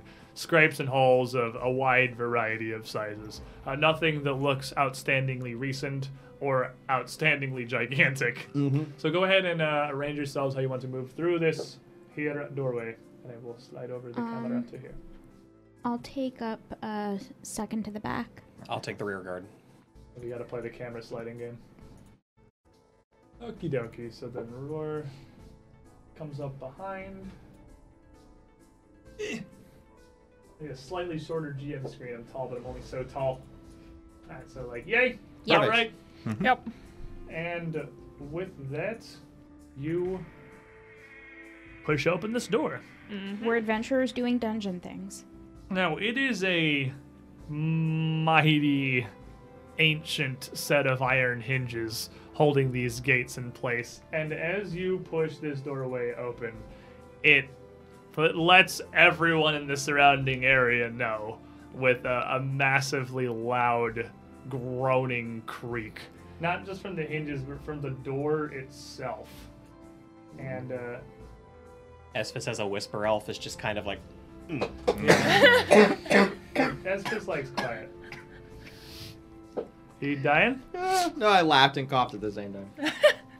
But as you open that door there, as you can push inside, it leads through to a foyer. And this Foyer. noise, foyer, this noise has very, very much gotten the attention of the room's inhabitants. Three strange, hairless pink dogs inside, Yuck. with Not teeth more bared, dogs. Not more I dogs. wonder what kind of dogs these are. already angrily surging forwards towards the door. And So- that, my friends, is going to be an initiative check. am I? You were scouting, right? I, I was scouting. scouting, Everyone- so Yeah. everybody gets a Yeah. plus So one. Estes is back there being like, "You Hey, guys are an dogs!" idiot." Well, you're scouting. You're the whisperer. You're the one who notices, like, wow, that was a lot of noise. There's probably stuff in there that's going to notice a lot of noise. And they're like, oh, yep, that's stuff. Everyone gets a plus one. Good point. Good point. I like it. I figured that was a little far away. I know. I always have trouble with Alrighty. 17 and 18. I always have a horrible time. Turn it.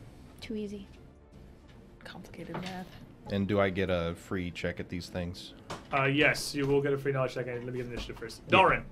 Uh, 23. Okay, 23. I'm going to go here because I'm not going to overestimate myself anymore. Resume. Uh, 14. Buddy. 16. I heard dog barks. Espis. Twenty-six. Ooh. You are the This most boy. ready. See, this is why we he brought was, Estes. he was, that's why he's scouting. I wasn't kidding, Super man. duper prepared. Rur. 26. Uh, who wants to go first? You can go first. Okay. So this was a 23. This is a 26.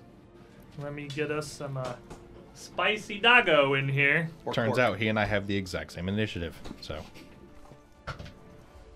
Uh, okay, 24. Ooh. Quick dog. Well, doggo had the entire time the doorway was screaming itself open True. to prepare itself. He, he was very clearly aware things were coming. the other two had to wake up.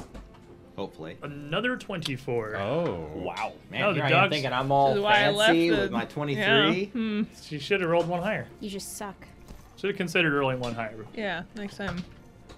This is why I have my Um, shield up, though. Yeah. And a 4. And a 20. ah. Well, good thing I have my shield up. You do, in fact, have your shield up, which is a good start because uh, there are some upsetty dogs there. So, Esvis, you are going to go first. As you look into this room, you see these dogs, these creatures, and uh, looking through here, this this whole room is a massive, like cluttered amalgamation of garbage. Uh, the north and south walls are lined with rusted and near ruined old sets of Hellknight armor, just husks lining what was probably once a pretty spectacular entryway.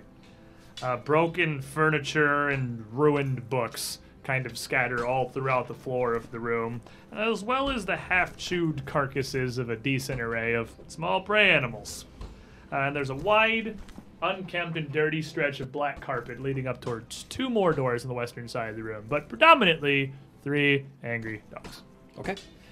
Um, for my first action, I will uh, hunt prey on this angry, spicy dog right Oh, here in front. You guys probably want some doggo tokens, huh? Here, can I interest you in some dog tokens? Does Doggos. recall knowledge go before we? Oh right, you or- recall knowledge. Sorry, you uh you were you were trying to recall knowledge. So doggo is an animal, which is nature. Plus So, seven. uh, yeah, and this is a secret check. Thank you for remembering, because I didn't. Um, because if you critically fail this, you know wrong things. Mm-hmm. So with a plus seven, wow, I uh, well, I, I did the opposite. You critically succeeded, so you're gonna get a ton of uh, ton of doggo, and I'll give you that I one for free because everything about these. See, you guys wanted me to roll this d20, and this d20 has rolled an 18, an 18, and 19, and a 14 so far. Are you sure you want me to use this one and not the one that It'll- killed Yes. everybody in Yes. Plaguestone? Yes. like, this one doesn't seem to be doing you a whole lot more favors. It just got a critical success. success Well, yeah, that's for true. It's- us. It's only been checks. rolling. It's only been rolling for us so far. Yes, Brew, these are goblin dogs. Um, these are, in fact, goblin dogs, and they are just disgusting, lesser, inferior wolves. They are kind of surprisingly hardy and very, very angry, uh, but with a almost surprising intelligence. The biggest threat that they have is the same thing that a lot of goblinoid races do, which is that they are carriers of uh, disease and they are particularly virulent carriers of disease. So their bites bring a lot more than just teeth.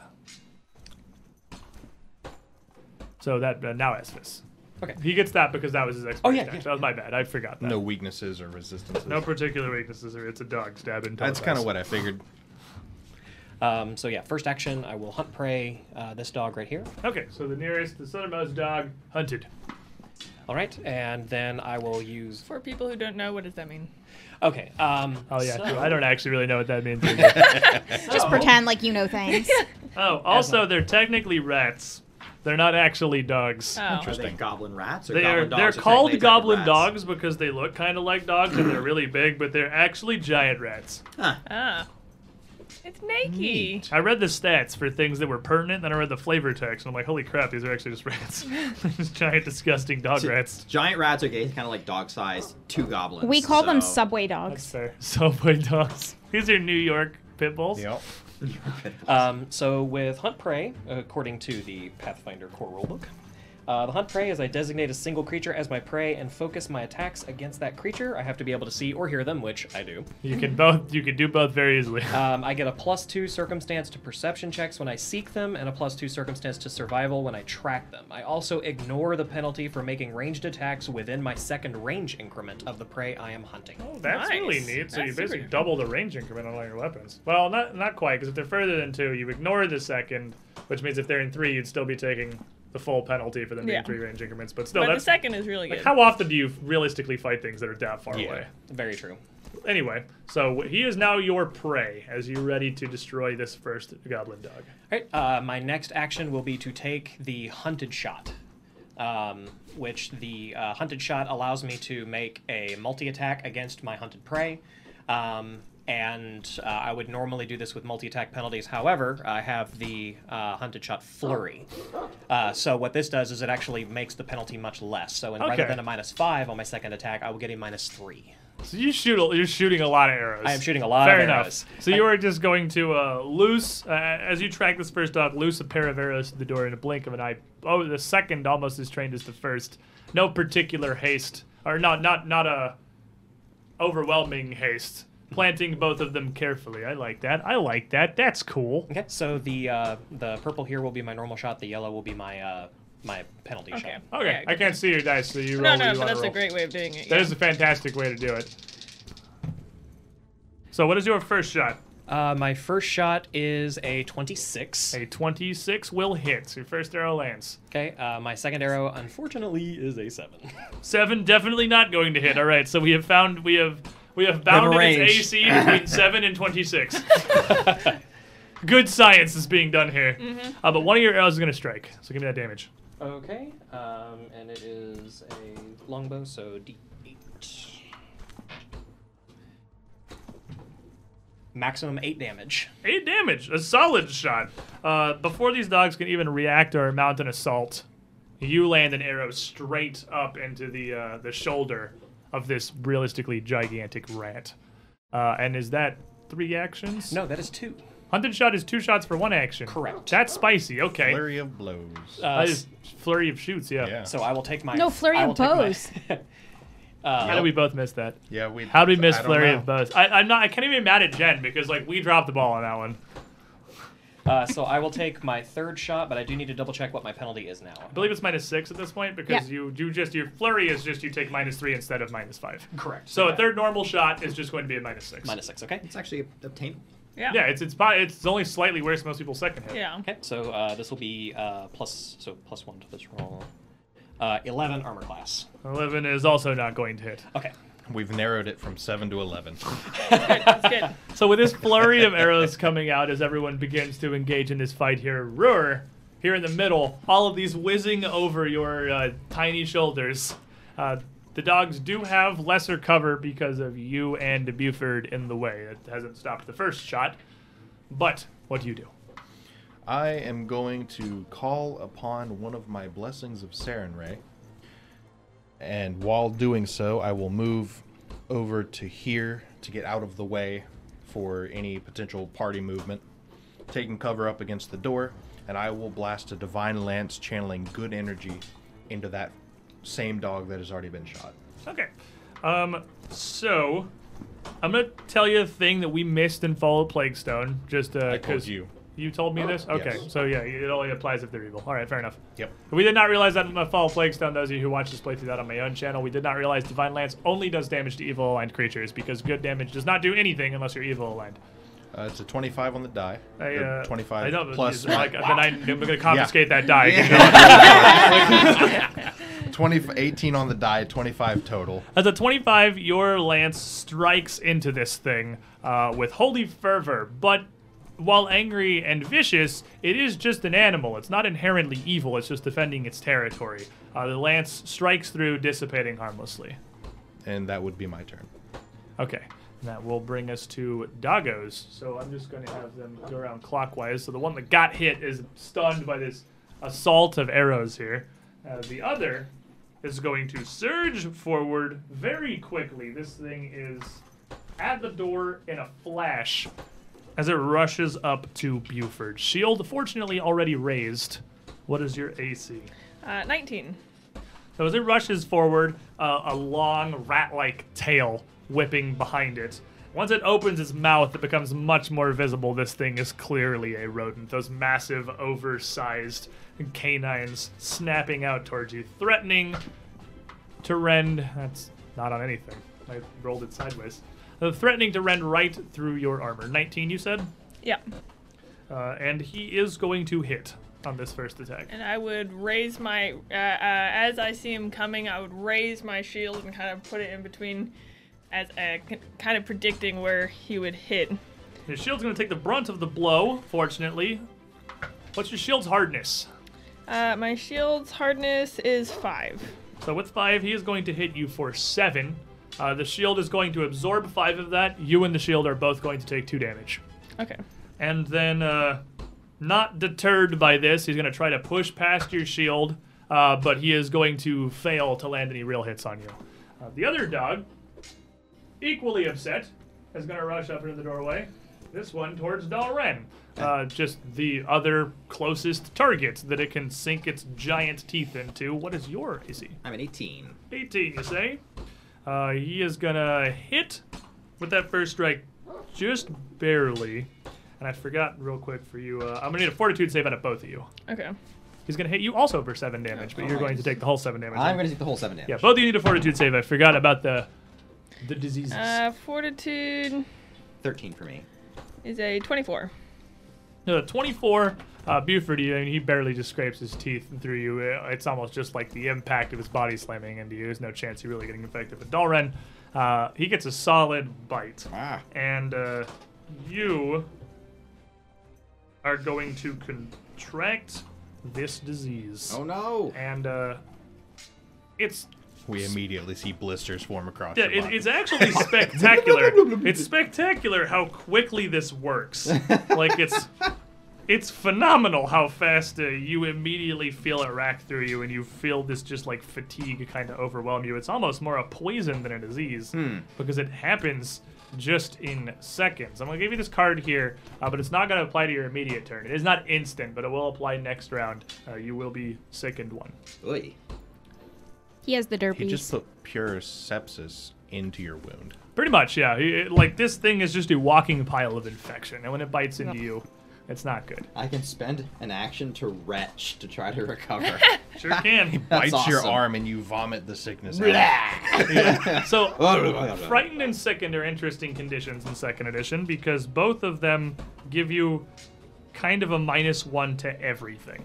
Uh, sickened and frightened both apply to all checks and DCs, which is seriously, literally everything. Your attack rolls goes down, your AC goes down, your saving throws go down. I think the only thing that's not a check or a DC is your damage that comes to mind immediately. So at sickened one, you uh, which again you're not in yet. It's gonna happen next turn. Okay. Uh, you're just one off all of your your everything on your sheet basically. And uh, frightened is the same thing, but frightened reduces automatically at the end of each turn. Well, the dog you have to stop and, and try to retch and over overcome this. You have to spend actions to try and fend it off.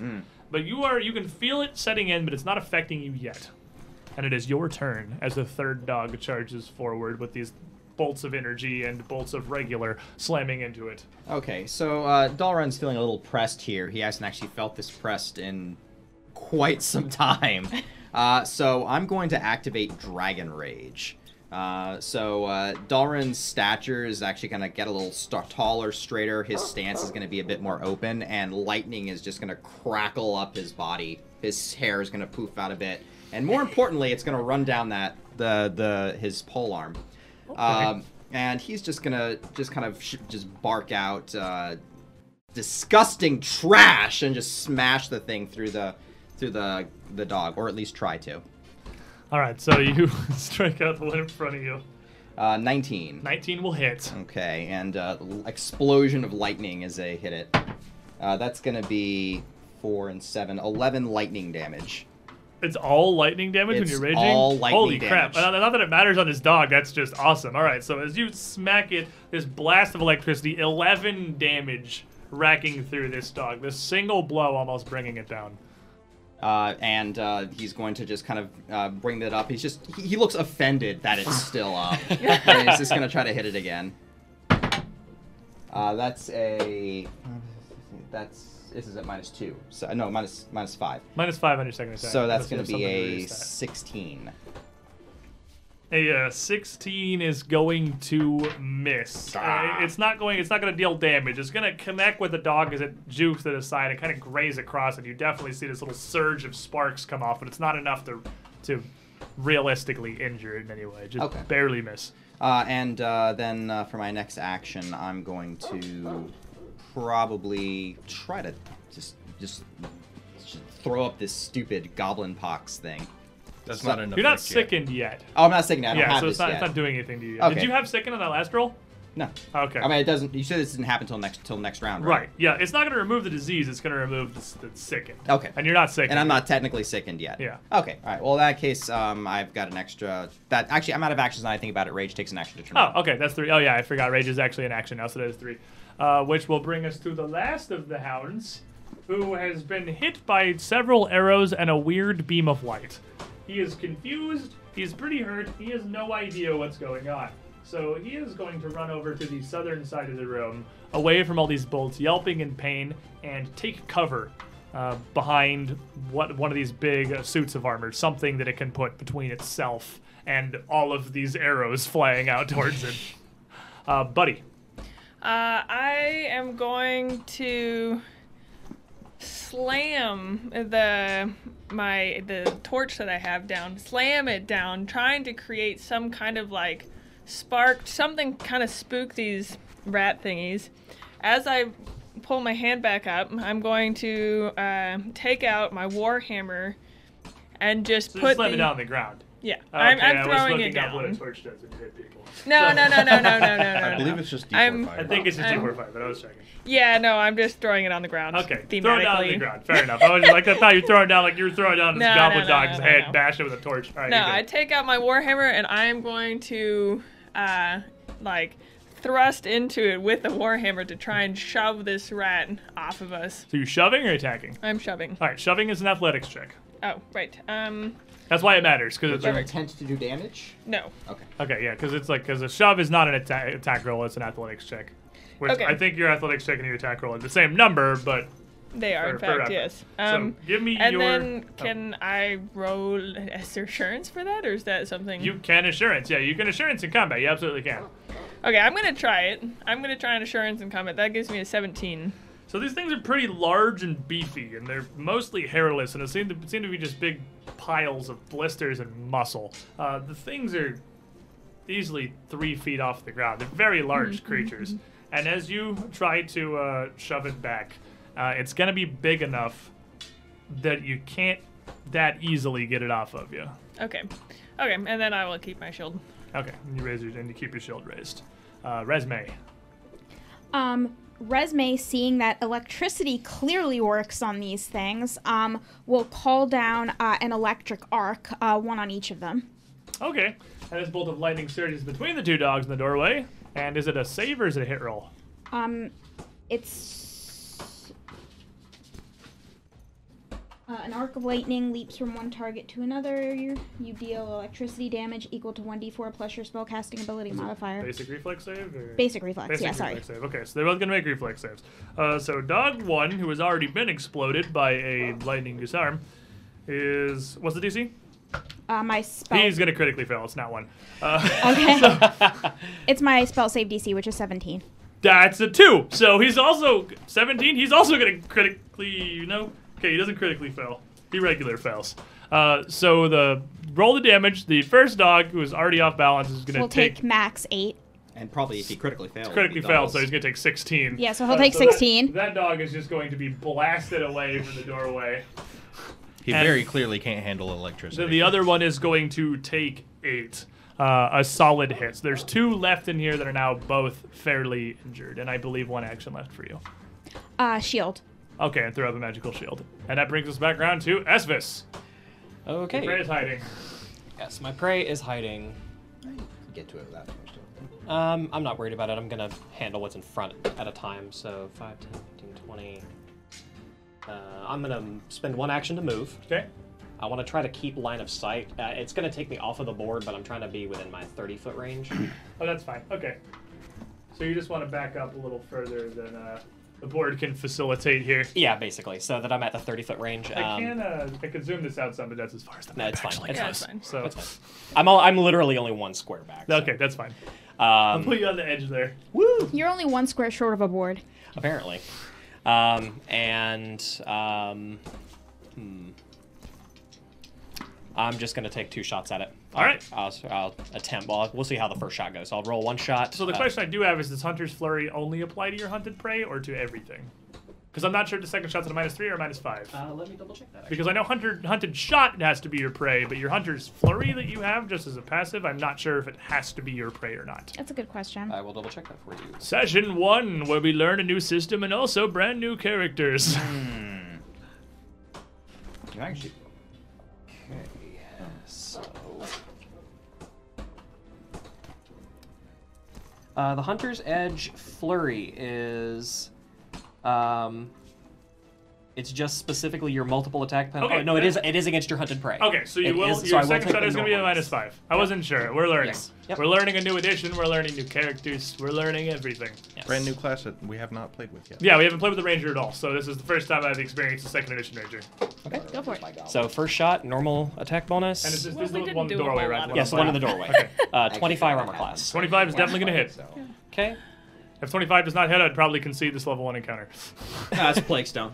That's fair. That's Just just your Plaguestone. average Plaguestone. That's just your encounter. average. 25? No, you might have grazed him. You didn't really do any damage. I think the highest they see in all of Plaguestone was 23.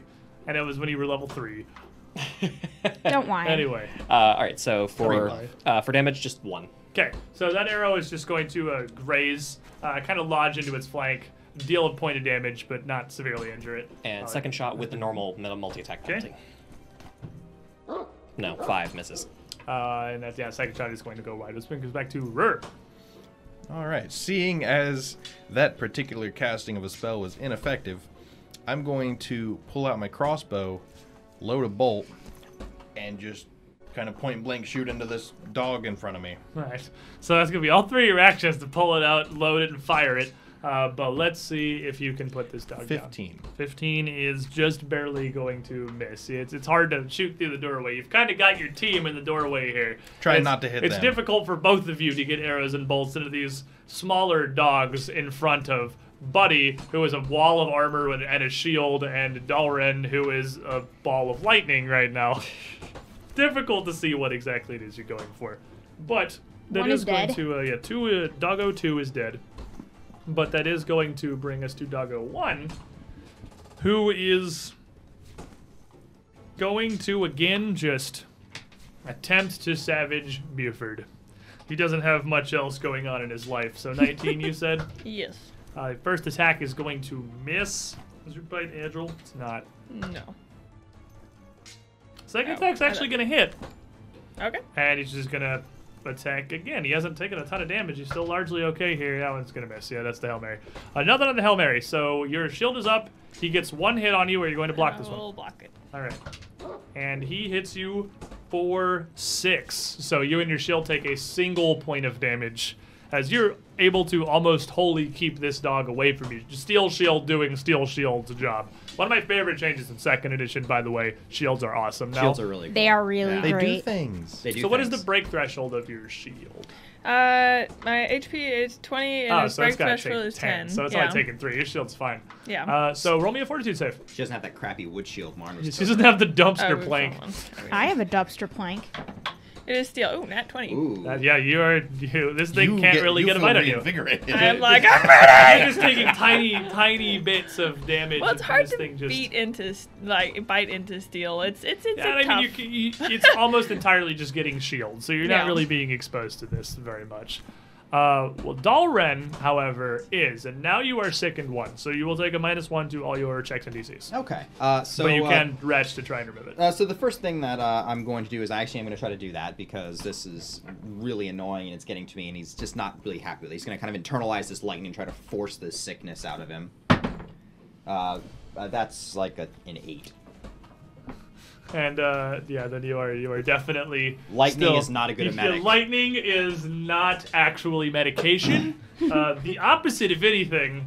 So it does not make you feel any better. I've learned this. All right. Well, again, uh, this is again. I'm he's just he just looks offended for having to deal with this this walking trash in front of him. There is nothing that prevents you from, I guess, just attempting to uh, Do it again? repeatedly. I which is guess what I, I was could. checking really fast. I don't believe anything stops you from just retching repeatedly. Dalren You the can just sit there bulimic. and throw up on the floor.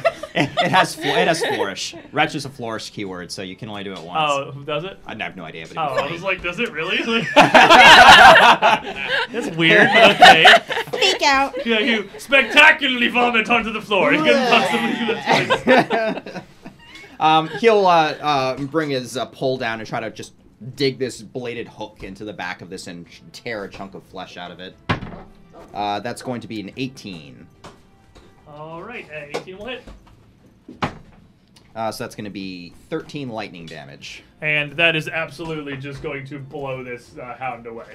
Uh, with a little bit of damage it's taken so far, that is a truly mighty blow. Nearly enough to lay the thing low alone, definitely enough to kill it in its slightly injured state.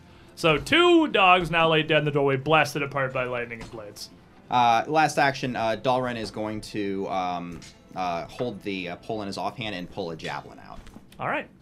Uh, then that will bring us to last dog, who uh, nothing has happened to him since he's hidden, but he's still mad and hearing explosions and people that need to be bit in the doorway. He has no particular attraction to one versus the other of you, so he is going to go for Dalren because you happen to be closer. Sounds Uh, reasonable. and just surges in through the doorway. So your AC is Uh, 17, now. 17 That open state, that open stance isn't. Uh, the first bite, he is just going to miss as he comes in, tripping over the still crackling bodies of its family. Second bite, also going to miss. Uh, not particularly like they're swift of foot; they move very quickly, but their bites are pretty committal. They're not agile or anything. They're not great at multi-attacking here. Buddy, Bat it out of the way. Okay, I uh, see this other rat. This my hammer is already out there, and I'm just gonna kind of golf swing this, try and hit hit the rat with this war hammer. Eh, with a uh, 11. eleven is not going to hit the rat now. Uh, and then I am going to again try and shove it back. I kind of miss it, and then I'm just gonna try and shove it back. Alright, so it does still have the attack rates as well as minus Yeah. five. Um, so that is going to be a 23, 22. 22 is absolutely going to shove the dog. So do you? What do you want to shove it? Do you want to shove it back, Um, back away from you, or like straight back into the room? I'm going to shove it straight back into the room, and then I am going to step right up in front.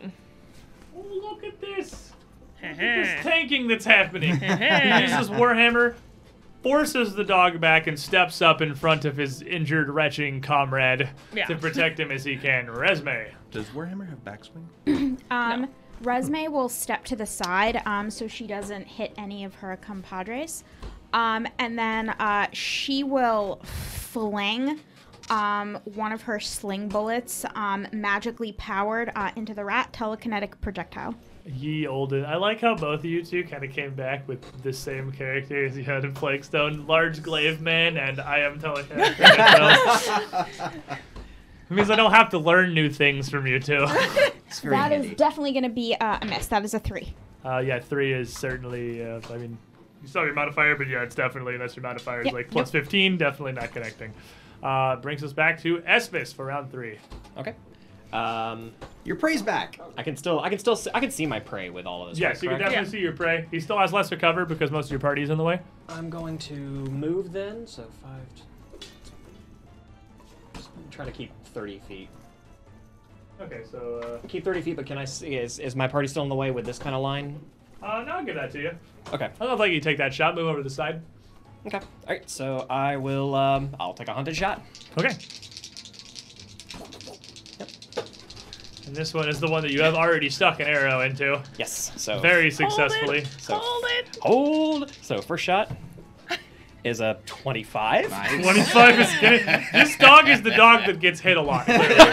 You you Pin have cushion. this dog just, just walks into every arrow. Uh, seven points of damage. Seven points of damage is that first arrow alone is enough to put him down immediately. Okay. Uh, combined with the uh, the two arrows, you put one in, he took cover, he came out, you put another in, one in, and he's down. Two shots, zero dog.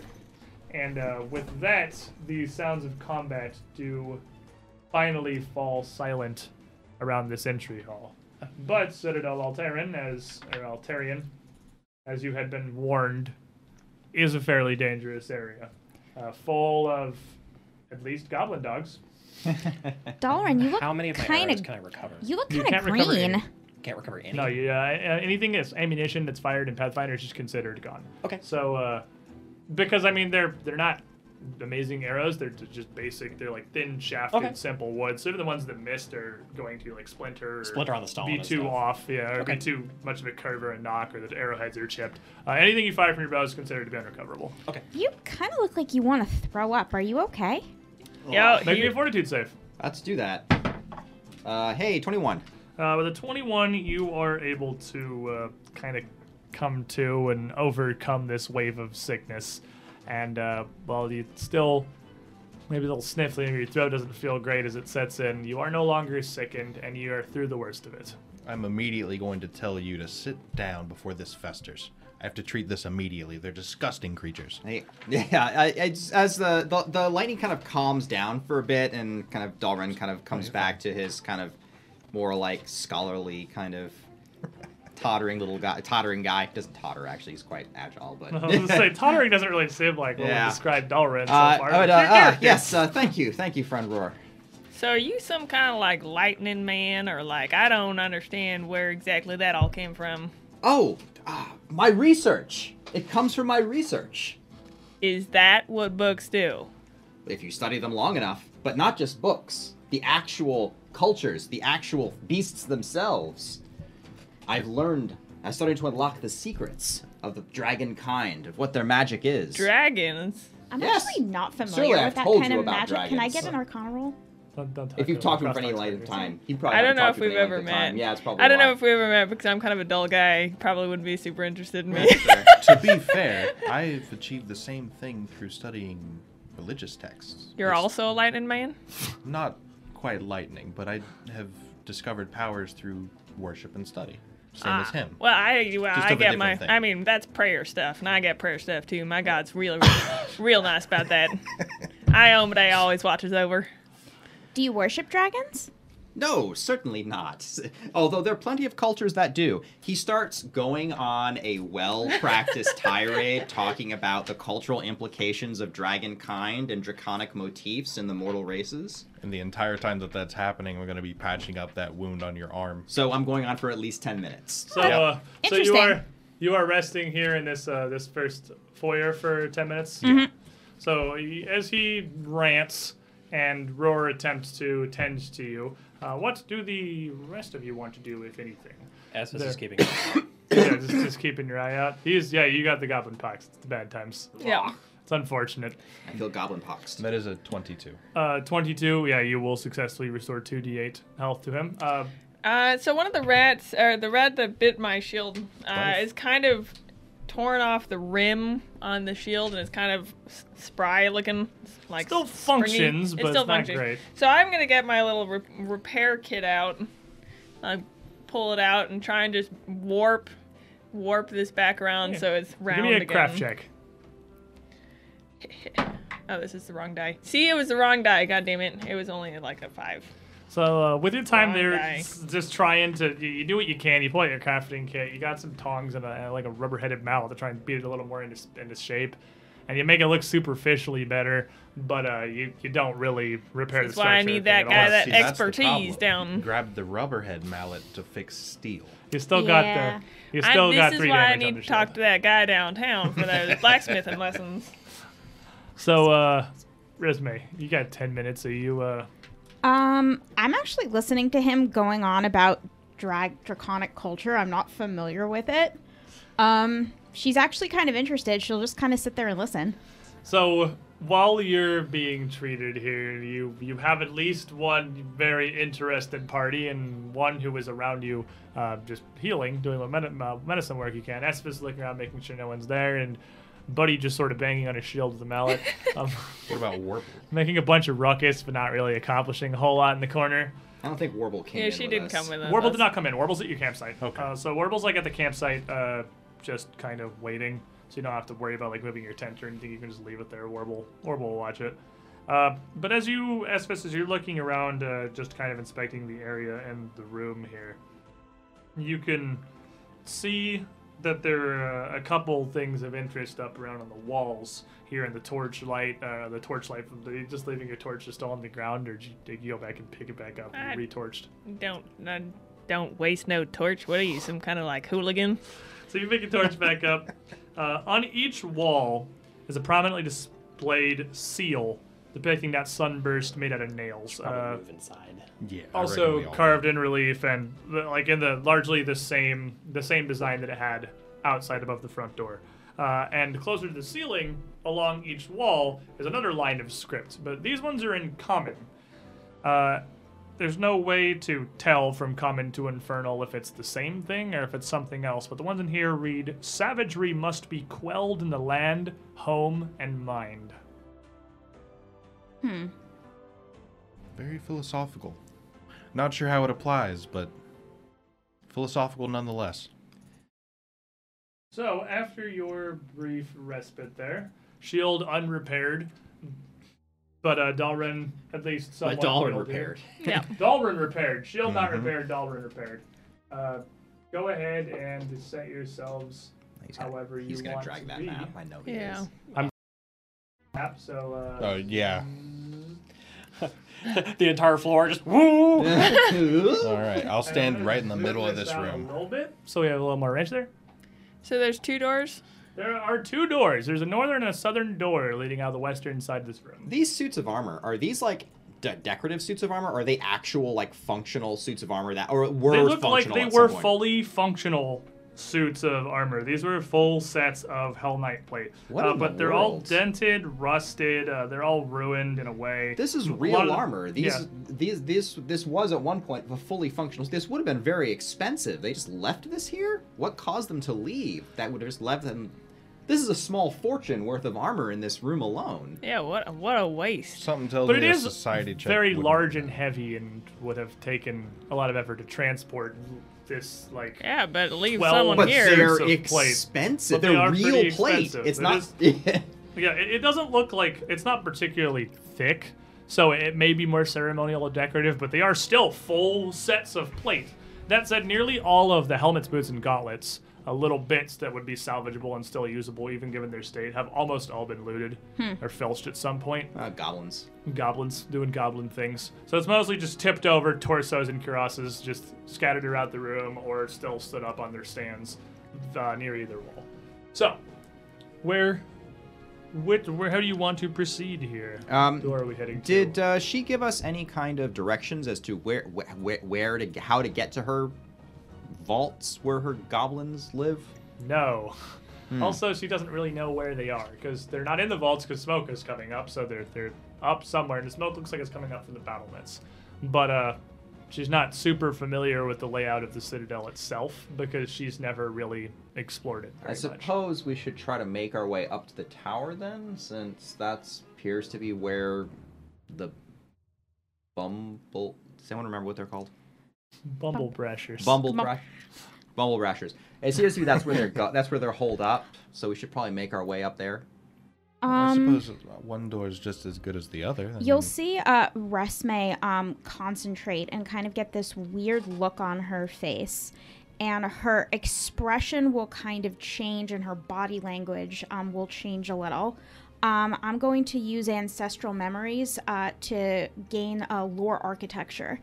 Okay. Um, to see if I can figure out um, what would be the most natural layout of this castle. Okay. Um, to figure out what what a good way to go would be. Absolutely, roll me a lore architecture.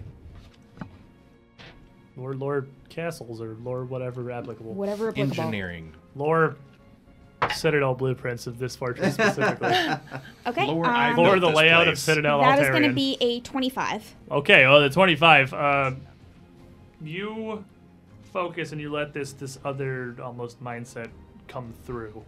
Uh, from the outside, you can see that Citadel Altaerein appears to be built of two wings around a central keep. Uh, and that keep visibly had four towers, one dotted around each corner. It's difficult to tell fully from the outside how the inside would be arranged, but those towers are most likely going to be your access points up, and they're dotted around the central, like the central keep of the, the building itself, and shouldn't be too far ahead past either of these doors in either direction. If not that, in the center of the keep itself would almost certainly be the stairs leading up, because stairs leading up to the top outside of the keep would kind of defeat the purpose of a central keep. Well, gents, it uh, appears it doesn't really matter what door we go through. We're going to get to where we need to go, Yeah, fortress- and that's what matters. It looks largely symmetrical towards either side. From the outside, there's two wings in that central keep. So, like, no, the for the the question you want here, there's no real indication of which north or south is going to help you more. Come on, both are right. This is going to be fun. Let's go. So we're going to the right then. Sure, that works. The I like the right. go. Yep, that works. Alrighty, Sounds good to me. let me drag some tokens. See if we were going to get like Pretty, this is gonna pretty much be the party's default Yeah, I just have to largely drag them individually. If Yeah. we wanted to get like a Mega Ultima into a super setup here, we get like a touchscreen so you guys can drag your own freaking tokens. Ooh. That That, would wouldn't nice. actually work because I have to manipulate them from the other monitor. It wouldn't work good if we had that. But you prepare yourself to this door, and Buddy opens it up, Yep, with my shield. Push it open with your shield. no chances. As this door swings open, uh, it reveals a hallway beyond. Let's zoom this out just a little bit further here. This is uh, looping around to both the north and the south end. Uh, a hallway that seems to run around the outside of the central keep of Altaerein. So again, you have two directions, and it doesn't seem to particularly matter which way you decide to go. Keep going right. So, Right is right. Mm, mm, mm. as you I've can- always liked the right. Don't worry. Don't, yeah, give it a sec. I'm gonna move the map here. Can I multi? Hey. Ah, hmm. There's a That hallway. There's, you know. Whoops. Yeah. Mm, Spoiler alert. Oopsie poopsies. This, this Oopsie thing. There's there. the thing. I don't. I didn't see anything. I don't so know what's happening. multi-dragging doesn't super work because multi-dragging just reveals everything that anyone gets dragged over. But the good news is I can easily fix that, given the power of this particular thing, because I have all of the tools just right here. Replaced it with something completely different. I can change everything easy. I'm God. How is this draw? Rule zero. Do this. Okay, I can do that. That hides everything outside of people with a light. I don't really want to do that. Uh, if you turn that on, turn it back off, would it revert the? Well, that's what I did. It, it, I can actually. No, I think I will keep this. I don't think we necessarily need to see the uh, where we've been. where you've been. I don't think that's super important. I think I'll keep this up. That seems like it's probably the easiest way to do it. Again, it is a new map making system that I'm using here, so we are adjusting to not roll twenty. Oh wow, the arrow slits actually have Mhm. dynamic lighting. The arrow slits actually have dynamic is too lighting. cool. That is so cool. It's pretty neat. Uh, this this table this this whole VTT is really awesome. It's just new and I need to get used to it. Uh, so there will be some floops as I learn how we use this thing. And uh, it seems like dynamic fog being on. The trade-off is you can't see where you've been. For it's just normal. It's basically the equivalent of Roll20's dynamic lighting in this setting. That's fine. I'll probably just use that because that seems like Fine. it's the easiest. Doesn't matter. Yeah. So, another door ahead of you. Uh, in this small, maybe eight foot wide hallway looping around the keep. And as you open it and pass through, you would see it leads into a very small tower. Now, this tower is largely full of rubble and ruin on one side, the southern end of it facing the keep, seeming to have sustained a lot of damage fairly recently. And the western side of this isn't even a wall so much as it is just a pile of stone. Uh, but it leads through to another door on the northern end that may loop back around to the other side of the keep. Okay. I guess, uh, So I'm going to continue. I'm just going to move Buddy for the time being because, uh, okay. Yeah, I guess we're sense. effectively Until in our, we're- in yeah, our and- exploration mode. yeah, you're, you're doing your exploration mode things. I'm just, oh, you know what I could do were I a smart person? I could probably just stack all the tokens up. And then drag them all as a lump and then splay you out into your formation. Oh I like my that. god. Haha. Mind blown. That's That basically how like Final Fantasy used to do it for a long time. Your main character and would just kind of walk walk in, into them. yeah. Oh yeah, they would literally do that. They would actually just pile in in a big group like that. So what I need to figure out table setup wise is how to not have to turn like 110 degrees mm. to access the computer and everything. I might want to move the desk closer up here. Perhaps I did not need quite this much space. But again, we are learning. Yeah, And we I can play with it. all you guys bear with, bearing with us because we have a very new setup here, and we are working with it as we go. I know I'm turned away from the microphone right now, but it's because I am doing a ton of stuff on this map that's to be done. He's doing you're doing Individually. you're doing I'm doing things. you're doing game master things. game mastering. Okay. So as you pass through that small outer tower, you can see clearly through the arrow slits that you're still on the outer edge of the fortress. You can still very clearly see out to the sunlight outside. Uh, but you're looping around the, past a door on your left and up towards what almost looks like a small courtroom mocked up in front of you. Uh, what looks like a judge's bench, a witness stand, counselors' tables up on a small podium with a few benches laid out in front of it, up ahead of you, past the doorway on your left. Well, Maybe they held some sort of tribunal here? Does anyone I'm- know anything about these Hellknights? I mean, this in particular, you could give me. Uh, let's see, I'm gonna go ahead and snub he has like lore Hellknights. that would be too convenient. Uh, but you can still just throw me a society. Sure. All right. Uh, not in particular. That's a ten. I don't know a ton about this branch I of mean, Hell with the, Knights. with the ten, yeah, a lot of people outside of the Hellknight order don't really know a whole lot about Hellknights, so it's I could tell you like the general aspects of a Hellknight, but that's about all you're getting out of me. Yeah, but you've got you, you really have no idea as to uh, Mhm. what it is they would have been doing. I mean, it's entirely they, they're you know they are largely a self-sufficient entity that while they while they're often used as an arm of the Chelish government, are not directly affiliated with the Chelish government. They they do kind of run their own thing. They almost operate outside the laws to some extent. Uh, that's that's not entirely true, but that that's like that's how it would seem to an outsider, to someone who doesn't know more about how they operate. I guess I'll just keep walking right in. Yep. So you're going towards the door. or Are you going into the? Yeah, uh, let's go check out. Well, I like this chamber. Chamber. This chamber's pretty cool looking. So as you move up in here to a uh, fairly large, uh, this fairly large court chamber, uh, it sprawls up and around. You can see on your right, on the eastern side here, there's a full section of the walls that have just crumbled down and broken away. I'm just leaving a, an opening to the outside world where anyone could come and go as they please. Uh, forward, up ahead of you, there appear to be what were once a few separated chambers on the northern end of this room, but whatever doors they may have had, and largely whatever walls once separated them, have also crumbled down. Because you can see out into the daylight just straight ahead of you, as well out the northern side of Citadel Altaerein. What's most interesting is to your left. Once upon a time, uh, this looks like it's an area that was somewhat partitioned off, maybe a viewing gallery of some sorts for this small courtroom. Uh, it's separated by a three foot tall partition. And that's that, uh, I guess that little bar doesn't necessarily block line of sight, but it would be kind of Just for challenging Roar. for me to change that. Just for Mhm. Actually, I think I can grab it.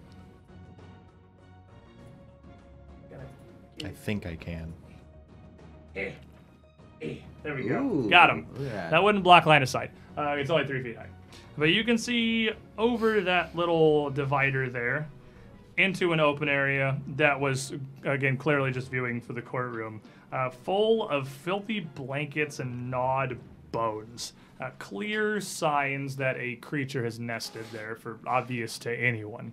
Uh, but if you want to make a nature check and potentially know more than that as you look around, Uh, no, there's not really anything here with the natural something one. There's probably lives in there, yeah, or lives, no distincting factors. or has considered living and has jumped forward through time to pre-prepare its nest.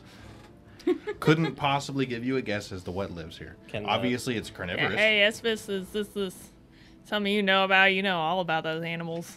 So uh, you can, uh, with exploration mode, if you want to switch and try to investigate that, you, you can, but you're no you're doing that. You're no longer scouting. So like if something pops out of there, no, you don't all get the plus one to initiative. Basically, you can only do like one thing at a time. So if you want to roll uh, nature or try to investigate that, you can by not scouting anymore, and you can just switch at any time what you're doing. That's not like restrictive. It's just like you are providing a benefit at any given time. Okay, that's what I thought. Um, I'll switch to investigating, and I'll try to roll a nature check as well. Okay, so give me a nature check. Or don't you roll So- these also, or no? Esvis just kind This of is- walks over This and is just just Oh, okay.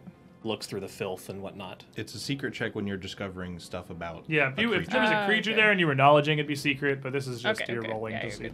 I'm trying to minimize how many secret rolls I have to make because Okay. if you don't get to roll any dice, are you really even playing a role playing game? Are you just sitting here Okay. going on an adventure while I roll all all your dice for you? True. Uh, total of 16. Uh, with a 16, it looks like it is some kind of canid. Uh, you can see clear signs of either like a wolf or a coyote or something similar uh, from the bite patterns on the bones so that you can see to what they have decided to collect around here. It looks like something of the sort. It looks like it's not a goblin dog, it's not a rodent of any kind, but it looks like it's been put together somewhat almost intelligently. So either somebody very familiar with wolves tried to put together something to be super homely for wolves, or not sure beyond that. An intelligent wolf. So as Brain this- wolf. as Esvis is looking over, he kind of picks up a little bit of the filth and just kind of drops it back down, and he rubs uh, between his temple, or he rubs on the bridge of his nose. It appears that something has helped make a nest. So are you like you like moving into it? Yeah, moving in to investigate. So probably like Okay. Like right around here, seeing the filth and whatnot. I'm gonna dispense. Oh, there's a doorway right there. So yeah, that's fine too. Yeah, I'll go look up at that uh, cool little di- di- uh, dais. Dais? Dais? Dais Dais. Deus Ex. on the dais on the dais. All right, I dispense. Uh, so as you step in and uh, start checking out that filth, and you, you get a little closer here, you hear growling. Uh, clearly agitated, defensive growling and barking, but it's very small, uh, coming clearly from an incredibly tiny creature. And as you look over into the, the corner down here, you see two tiny puppies Oh. clustered up into a pile of these blankets and filth, uh, baring their teeth at you defensively and angrily kind of yipping. Uh, they're both, they're each about maybe the size of a house cat, but they look incredibly young for how surprisingly large they are. And then either of you two go ahead and make me a nature check because you are doing the think. For knowledge of the creatures? Yes. That's you. Oh, that's me. Yeah, that's secret. They're both plus seven, so. Uh, you both plus seven? Okay. Yep. We have surprisingly identical stats in a few things. Okay, so Puppy. they are tiny puppies. Bark, bark. They're upsetty puppies. They're not that tiny. Just waiting for that baby Cat-sized mama to come puppies. around. Yeah. So, um, both of you would recognize these as warg puppies, uh, which would make sense given the area. Wargs are basically they're, they're not really not even animals anymore. Uh, they have near human intelligence. Uh, they are incredibly they- They're like super intelligent, super evil wolves. And they're a massive threat because they are so capable. Uh, and because they can think, they can plan, they can strategize, uh, they can even communicate. And uh, adult wargs can understand entire languages. They can't really speak on account of being wolves and not really having a people mouth. But if given a way to communicate, they absolutely can. Like they can literally hold a, a like a pen in their mouth and write things. Like they are smart. They're and they are very inherently evil creatures. These are probably one of the biggest threats that any outlying Isger town would face. Just because again how deadly they are. Well, upon relaying that information to everybody, I am going to put forth the recommendation that we kill these. We find the mother and the father, and we also kill those and any of their relatives. I do. Uh, I am concerned. Yeah, okay, that sounds reasonable. Maybe I'll start Chopping up puppies. scouting around a bit. So uh I'm gonna be looking out for any uh, adults so you're scouting. Buford's can switch to scouting and lower his shield a bit and look around to see if there is possibly a bigger, angrier warg somewhere. I'm going to switch to casting shield, just in case. Keep a shield in front of you in case of adult warg. Right. Well, And- I guess in that case, uh, Dalren's just gonna go ahead and just take his uh, spear and just stab those things.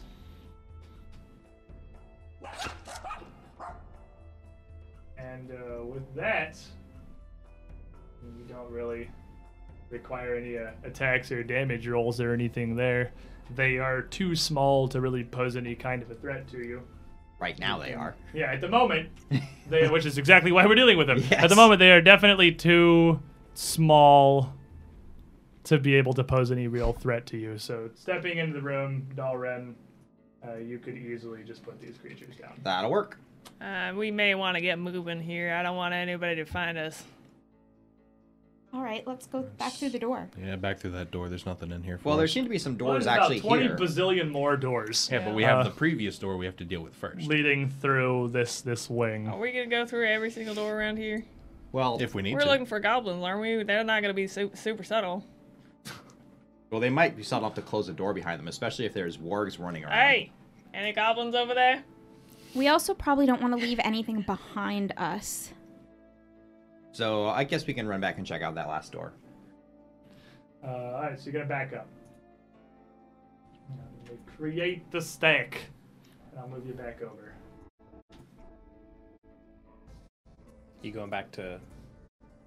Uh, if you'd like to go back to, uh, Yeah, I'll go back to scouting. I'll go back to raising my shield. I'll go back to making sure that like we don't get like crushed by a boulder. Yeah, yeah, I like it. I like it. Usually pretty helpful. And so, as you head back out, you open this next door. I'm just for simplicity going to start deleting doors because we're clearly not the kind of people who close doors behind us. No. I'm just gonna go back to delete. I'm gonna begin deleting doors for ease. This leads into uh, a room that was lined once with very plush crimson curtains, which are now shredded into absolute tatters. Uh, scuffs revealing where portraits had once hung before they were looted long, long ago. Trash and rotted food lying in heaps across the floor, like tiny moldering corpses. And two more doors leading north or further west of the wing out of here. Um, Well, north. the northern door is probably going to lead back. Yeah, we know the exactly where den. that door goes. So let's leave that closed for now. That leads back to puppies. Yeah. West it is. Ex puppies. Actually, um, Ex puppies. I'll probably say this just to, uh, and it's not just to annoy you, I promise. But um, when we're in here, let's actually close the door behind us. So there's no warg turns come around. That would be the reason. Yes. Yeah. Uh, now that you mentioned closing doors, Yeah. Doors, you say? I love closing doors. That sounds like an excellent idea. Can I have you close the one door that you deleted, please? What are Don't need- players none of the rest of the doors matter. I want the one door that you deleted off of the map. See, we only have to worry about that from Dalren. We don't have to worry about that from Buddy. Well, the good he'll news make is doors. I uh, I learned on the next map how to do these doors a little bit better, so I can swing them much more freely because they actually rotate on the hinge if I use the right doors and not these doors. Because these doors rotate about their centers, I have to turn them and then move them, and it's annoying. But the doors in every other dungeon from now on will actually swing on hinges, so I can just freely and easily rotate them open and not have to worry about it. Nice. So Uh, you put secret doors on every single door on the map on this one. Yes. I'm so confused. I was I was learning Arkenforge. I put the secret doors everywhere. Everything is or doors that you're not actually supposed to interact with that are just there to be like an obstacle that exists. I put like, not the actual swinging dynamic lighting doors because I am stupid. So again, new virtual tabletop it. we're learning. So This is great. you open that door, which leads into a very small connecting hallway to another door, which I will take the liberty of assuming that you also open. Yes. Yes. Yes. And now I should probably split everyone here, uh, as this leads into what was clearly like a records room of some sort, uh, wrecked and decimated like near everything else in this old citadel. Toppled shelves and filing cabinets strewn throughout Records, the you say? And Yeah, it sounds like a real good room. Southwestern side of this room is also completely collapsed and open to the outside. So there are numerous places you could just walk in here from Anywhere. anywhere uh, All without the front door full of angry goblin dogs. So you kind of got to line up a bit here because there's not a ton of space available.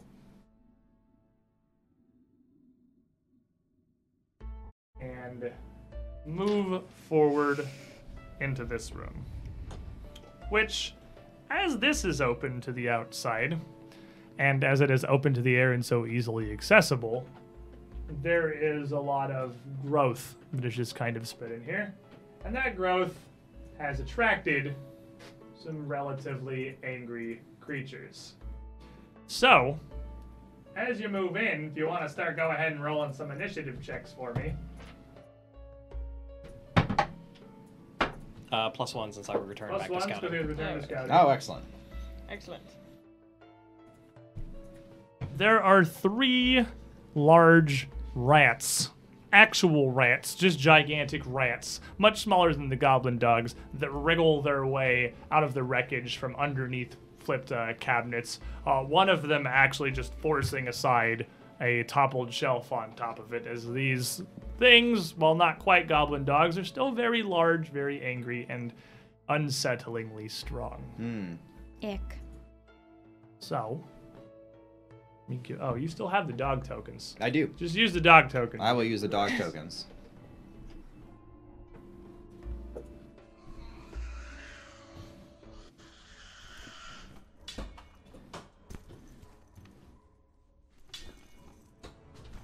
Okie dokie. Resme 23. 23. I'm going to start using that as the general baseline. Yeah. You go right in the middle. Buddy 18.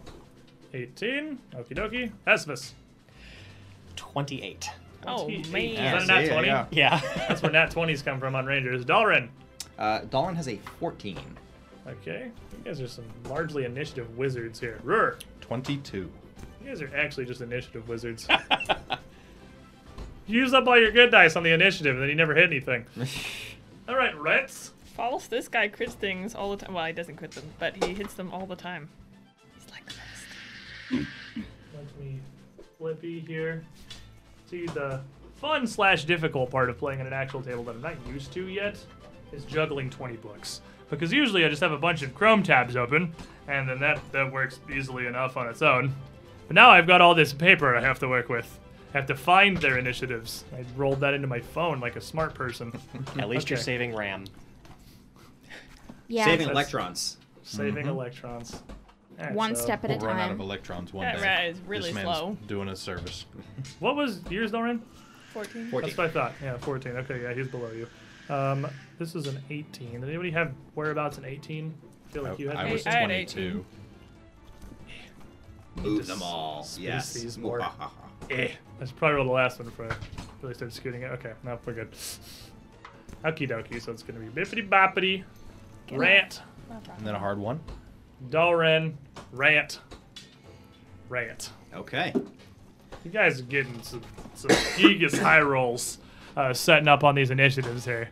So, Esvis, first to react, the ranger scouting, ready for action. Can I even see them since I have a conga line of party members in front of me? I'm gonna right give now? them cover, but uh, mechanically, they only have lesser cover because if there is nothing but creatures between you and your target, no matter if there are four of them in a five foot hallway, it's still technically lesser cover. But I'm gonna say they at least have regular cover, but you can just shoot down this hall at the general screeching shapes of large rats. Okay. Three and a Because half. I mean they're they're pretty big, chunky rats.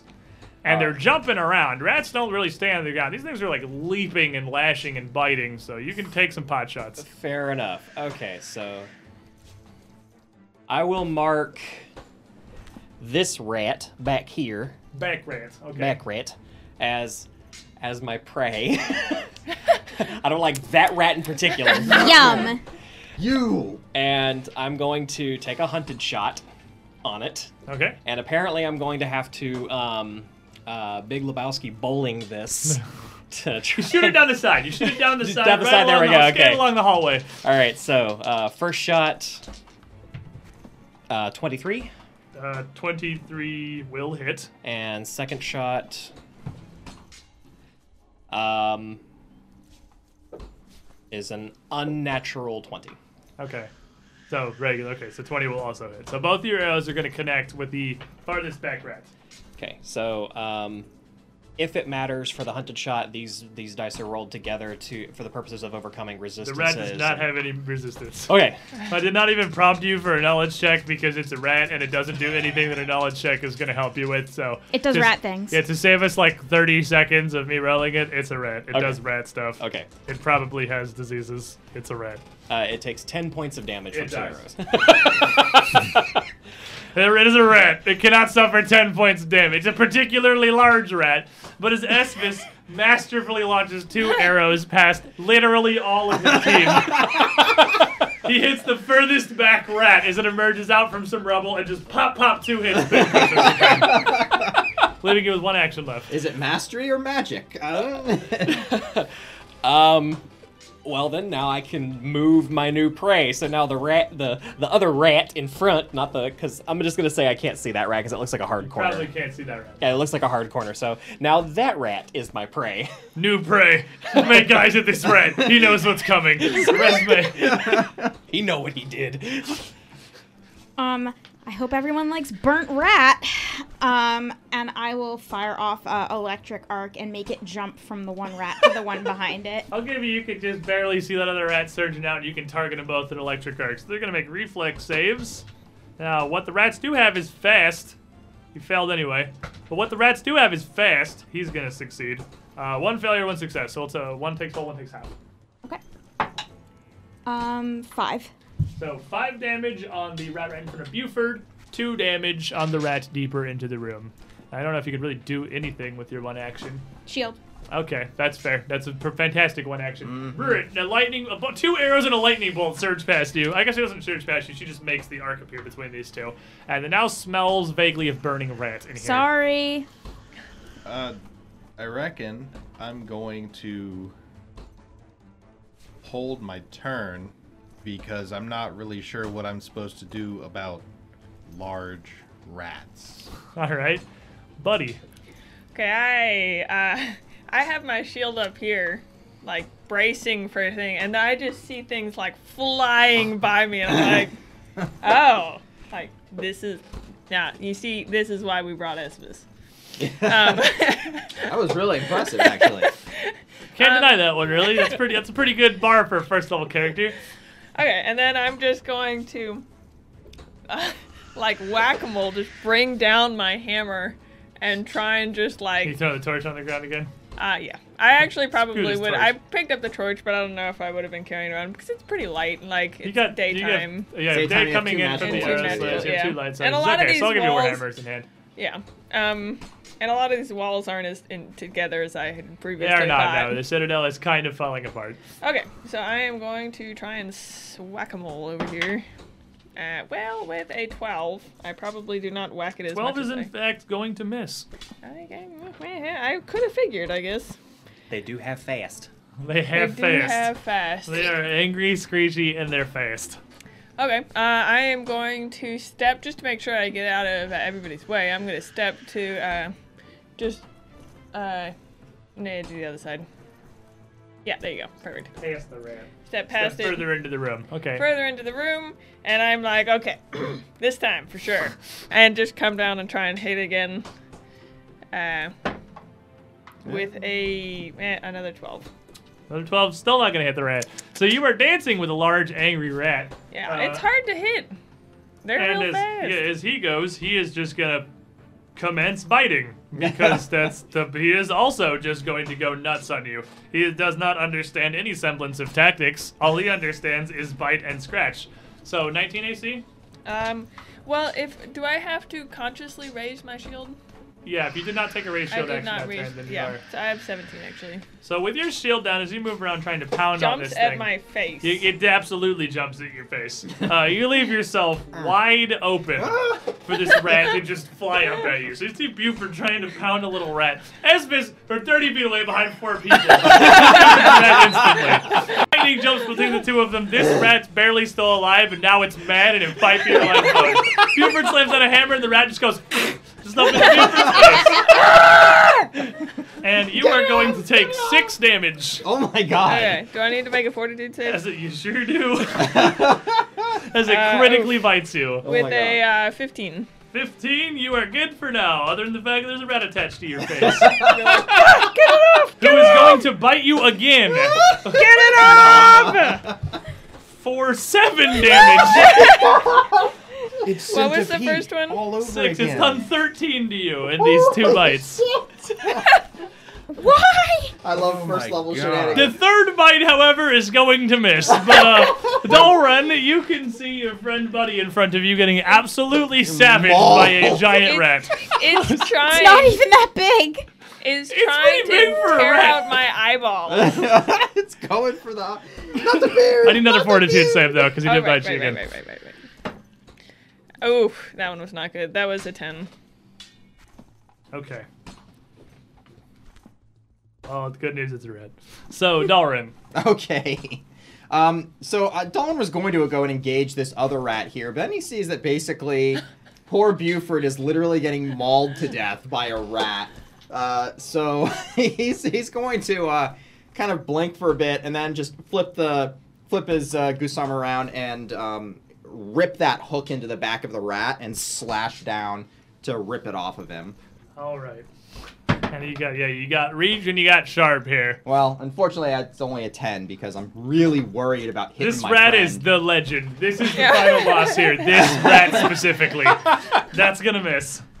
All right, uh, and then uh, I- I'll I'll take another swipe at it. I'm, I, I'm really kind of concerned. Oh, Oh, my God. god. that's like uh, the, the three. Yep. Still not gonna hit it. Uh, Esvis! I would just like to read. A, I would like to read a bit of flavor text from the bestiary. Although its bite alone is not lethal, except to the very young or the very old. Which are you, Buford? Very young. Or the very gimped. So, Yeah. uh, Uh, so uh, Dalren is uh, going to actually run around this one, two, three, four, and kind of come to over here. Is there anything like monstrous waiting outside this hole in the wall, ready to jump on me? uh, as you move, I could move the entire thing and make You you can just tell me up no. the minis, but no, there is. All right. There is uh, just grass outside, and then Let's the go bluff, on one further. like uh, one further, like 20 feet beyond the outside of this hole here. The bluffs raise up uh, Yeah. further back behind the citadel. And I can ways. actually uh, And step it's just tree one line. more. I got enough movement for that. Do those take? Do they take attacks of opportunity? Are those threatened squares? Uh, attacks of opportunity Very are rare. rare in They, second they don't Oh. happen very Yeah, often. that is no longer an intrinsic mechanic of Ah, second okay. edition. Things have to have attack of opportunity, and very few stuff does. Okay. So you can you can actually have very mobile combats like this because most garbage, like this rat currently murdering Buddy, uh, isn't going to have attack of opportunity. Or, you know, all of the level one I'm going to players go in on this ahead party. They don't step have it either. Alrighty, Roar is gonna join the, the battle here. He's desperately trying to protect his newfound friend here, Buddy, who is being obliterated by a large rat. Disappointed in the outcome of the last six seconds of my life. I'm going to pull out my crossbow, load a bolt, and I'm going to blast this rat off your face. All right, you take a shot. The way is now clear. Nat- I Natural blasted the rat 20. off the face. Natural 20. and this rat is- Disappointed, lazy. There, it's Okay. dead. it's a light crossbow, so it does what, d6? Yeah. Roll me a d6, 'cause if you roll one, it only does two damage, and it actually doesn't kill the rat. There's no modifiers under that crossbow shot. Mm-hmm. Do you not have any d6? I had to find it. That's a one. Doesn't kill the rat. You critically deal two damage to this rodent. There, As see, this, I uh, did it. As this, Like, this thing is jumping dead. up on Buford, you put a, a little crossbow bolt through one eye and out the back of its head, and in this death's door fury, the rat screams out in pain and rakes and bites harder. The rat is Thank the rat is the rat I is secretly an orc This that is has rage. The other rat in the room is gonna run towards the spooky loud noises coming from the hallway here. Uh, the angry, not really clear what's going on, and bite at the first thing it runs into here, which is Rur. Crossbow bolts, spell incantations. It's going this way. What's your AC? 14. Cloistered cleric, right? Yes. Uh, so he is going to bite you, and then he's going to critically bite you because these rats are legends. So the first bite. Maybe I should rage. I want to rage. As this rat rushes forward, uh, it's gonna lash on you for five damage before realizing you are such a soft, squishy, and easy target, and biting you for a second eight damage. You're gonna take 13 total. Does that take you down? no. Okay, still up. Uh, Why, give why me- would 13 take down? because you're a tiny cleric with 14 AC, so you know I had to worry. Uh, give me a two fortitude save. I failed one, passed one. Those aren't numbers. Uh, 10. Don't assume it's DC. Okay, I assumed a 10 would fail. How dare But you the other one was like a DC. 20. How dare you assume his DC? These rats have defied all expectations. Yes. There is, there is no assumption here any further. all right, Esvis, round two. You opened this with such competence, and as six seconds have passed, everything has fallen apart spectacularly. In the most level one of combats I think I've ever witnessed. Uh, so Esvis will actually back up. we'll, we'll use Newfound respect for these creatures. newfound respect for these rats. We'll back up so that I'm 30 feet from from both. I will take a and I with full cover again or with cover. Right? You said regular cover, right? Yeah, regular cover. You shouldn't do. So- you should do a narrow hollow with two of your teammates in it. Esvis is just So your husband is actually Esvis! the one that is further back. Yes. Yeah, the one that is on Buford's face is your Yes. husband. and, and Esvis just pulls two arrows and will hunted shot the the rat that is the prey that is on that is currently on Buddy's face. I can't believe I'm doing this. You guys have taken 30 damage from the three negative one creatures. So Level the- negative one creatures. So the first shot uh, is a 15 armor class. 15 with you trying to get it around your team in the hallway is it's difficult to angle that shot so it's ju- it's barely gonna skirt by uh, sailing past Dalren. All right, so and then the second shot um, is a 16.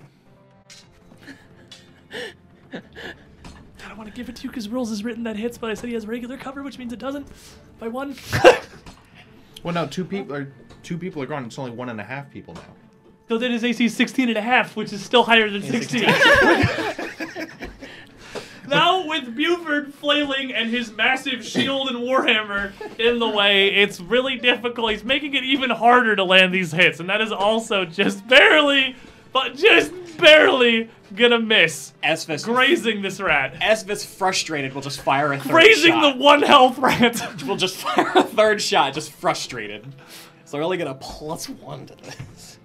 Ah, 12! I still miss! He's trying, Buford. He's throwing it as soon as Esvis, I swear to God. Not the time to fail, Esvis. all up to you. It's all up to you. You have an action left, I believe. Nope, No. that's three. That's it. 100 shots, one action, isn't it? yeah, but I had to move. Oh, you stabbed. Oh, resume. Resme will go. All right, it's about to get bright in here.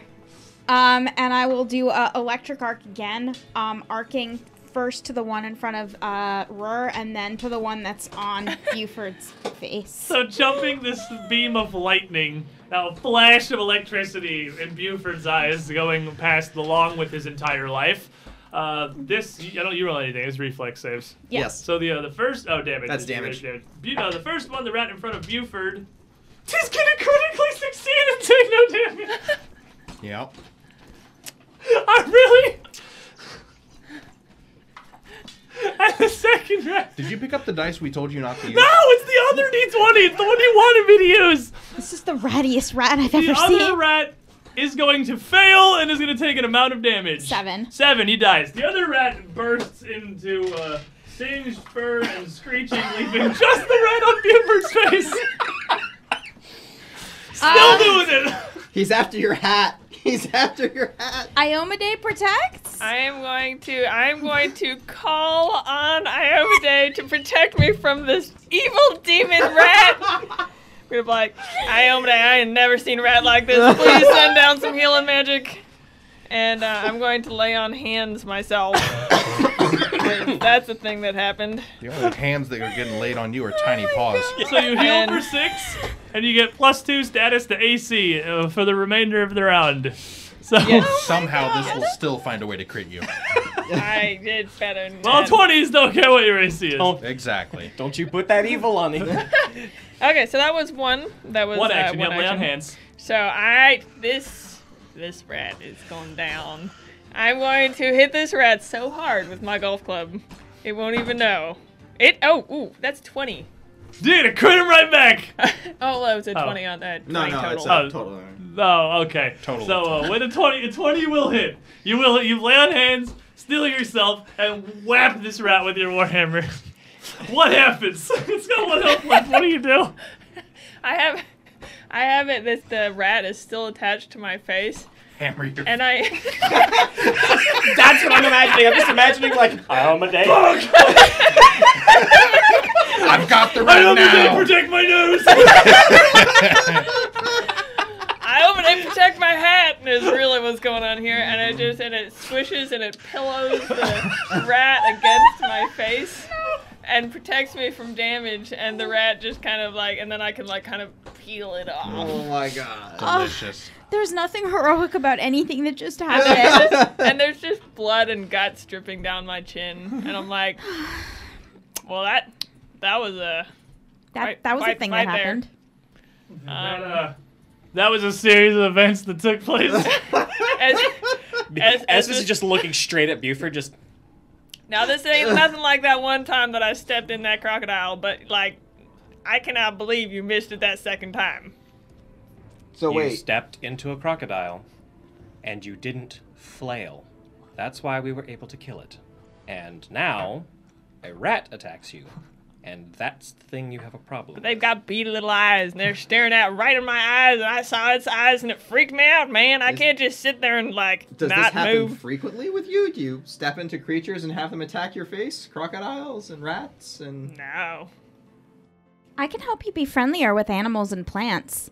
Animals and plants are never that friendly. I'd say. It's as if the karmic scales have weighed against you for wanton puppy murder, and now the next random animals you encountered have give you a, given you a vicious savaging. Yeah, you Evil guys, you should have killed those They, puppies. they were evil Yeah. puppies. I mean, you're not you're not wrong. They were evil puppies. The, the, the But they were- but that they they were were still like, puppies. I would murder you if I were bigger. That's what they were saying. Mm-hmm. Glazing over the nature versus nurture argument, we just decided to ignore it and murder them on the spot. Nature versus nurture versus murder. they can't grow up to be evil if they don't grow up. modern problems require modern solutions. Pathfinder problems require Pathfinder solutions. So, with the once again silence falling through the halls of Citadel Altaerein, The heroes having defeated. the heroes having defeated the monstrous rats, I imagine that this is going to be probably time for a 10 minute rest, most likely. Yes. Good news being that you have doors behind you uh, that you can close up. The bad news slash secondary good news being that this seems to just lead directly to the outside, which isn't the worst thing ever because you know the outside is not full of whatever is in Salt Citadel Altaerein. Oh, we could just go back one room. Or you could go, yeah, you could Yeah, just go it's back to fine. the one with the I shuttered like the curtains. fresh That's air. true. You can either way you want to do it. I'm gonna stay here in the fresh air and focus up. Same here. I Um, like. I need some focusing. I can take a peek at that shield if you want while you're getting patched up. Oh I have man, to this shield patch could myself really up. use some work. So you guys stagger out through the doorway here. Iomedae has in fact protected, and uh, rest up outside with Buford and Resme refocusing to regain their focus point. Yep. And keeping watch. you want to keep watch. I'll try to fix, uh, Dalren offers to try to fix Buford's shield. And I'm gonna try and fix my body. You're gonna try and fix your body from what the rats did to you. So roll me a medicine check. Natural 20 So with a critical success, you will heal yourself for 48. Ooh. plus a snack. Plus what? A snack. Oh, snack. halfling snack. You stupid hill of halfling. Yeah. You also eat a banana, so you heal for more. right, so that's seven Actual mechanic. and 14, 21, 22 total.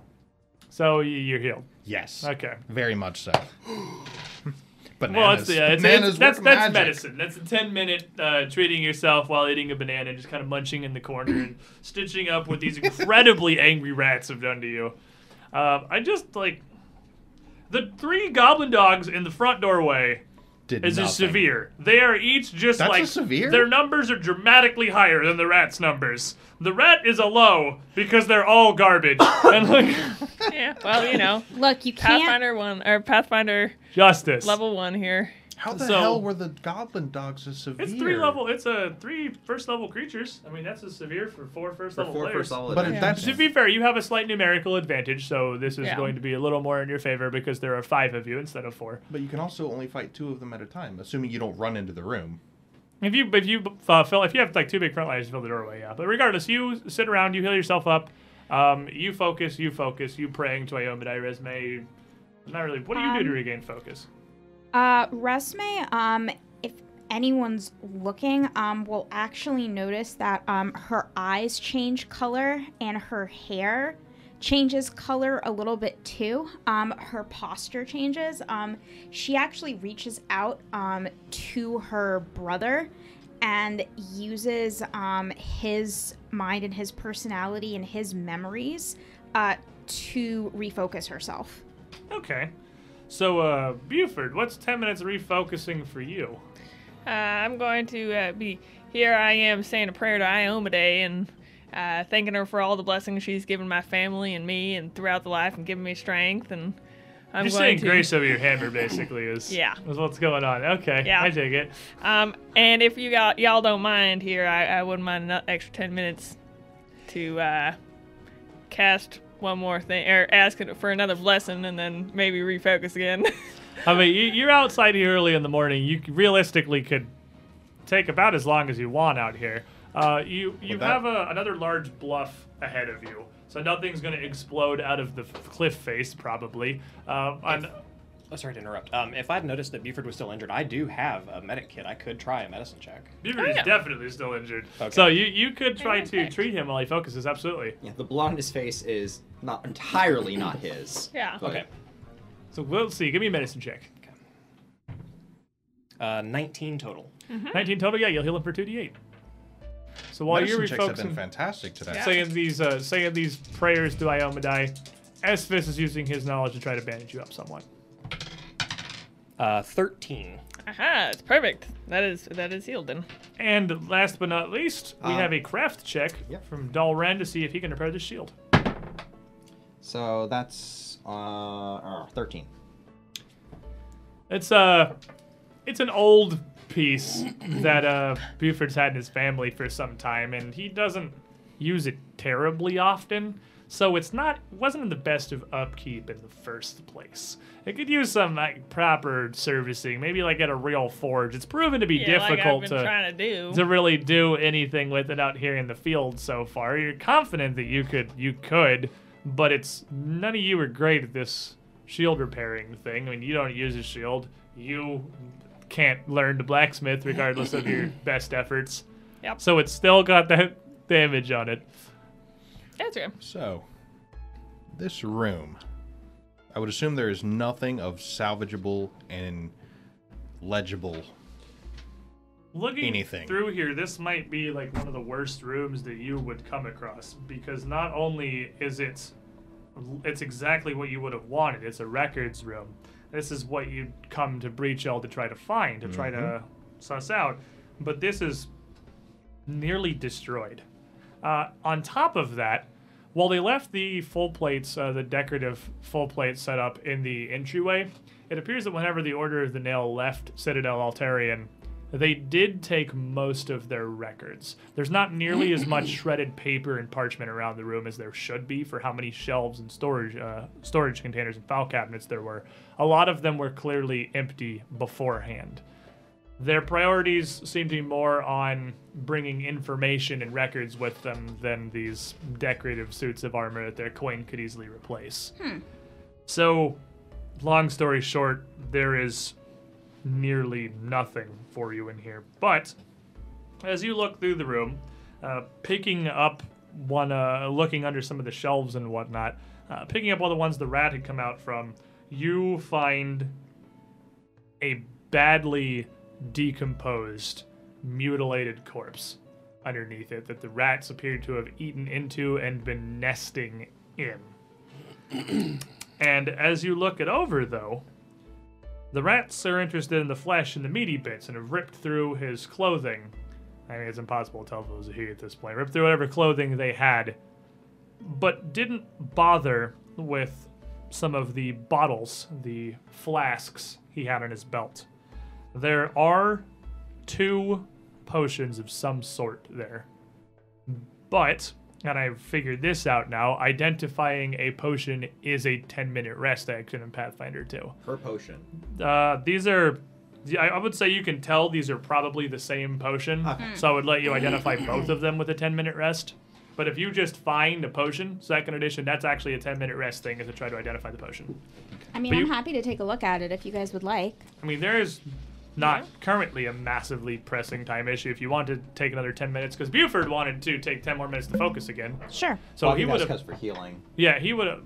Well, there did was that. Did you not want to do that anymore after you got healed? I got healed full. Okay. So if you want to rest another 10 minutes right now to identify these potions, that's you can. We can both take a look at one. Yeah. I Yeah. can try and fix my stupid shield. So while they're Yeah, doing that's that, more attempts on the sheet. Yeah, right. Okay, it's craft for identifying alchemy. Yeah. Oh, it is craft, not arcana. Uh, it is craft, and you have to be trained. Um, okay. Well, um, it's okay because I just focused to get my ancestral memories back again. Uh, so I will um, concentrate again and reach back um, into one of my past selves and uh, become trained in craft. And All right. You'll get yourself a plus one when you do. it. And yes. Hmm.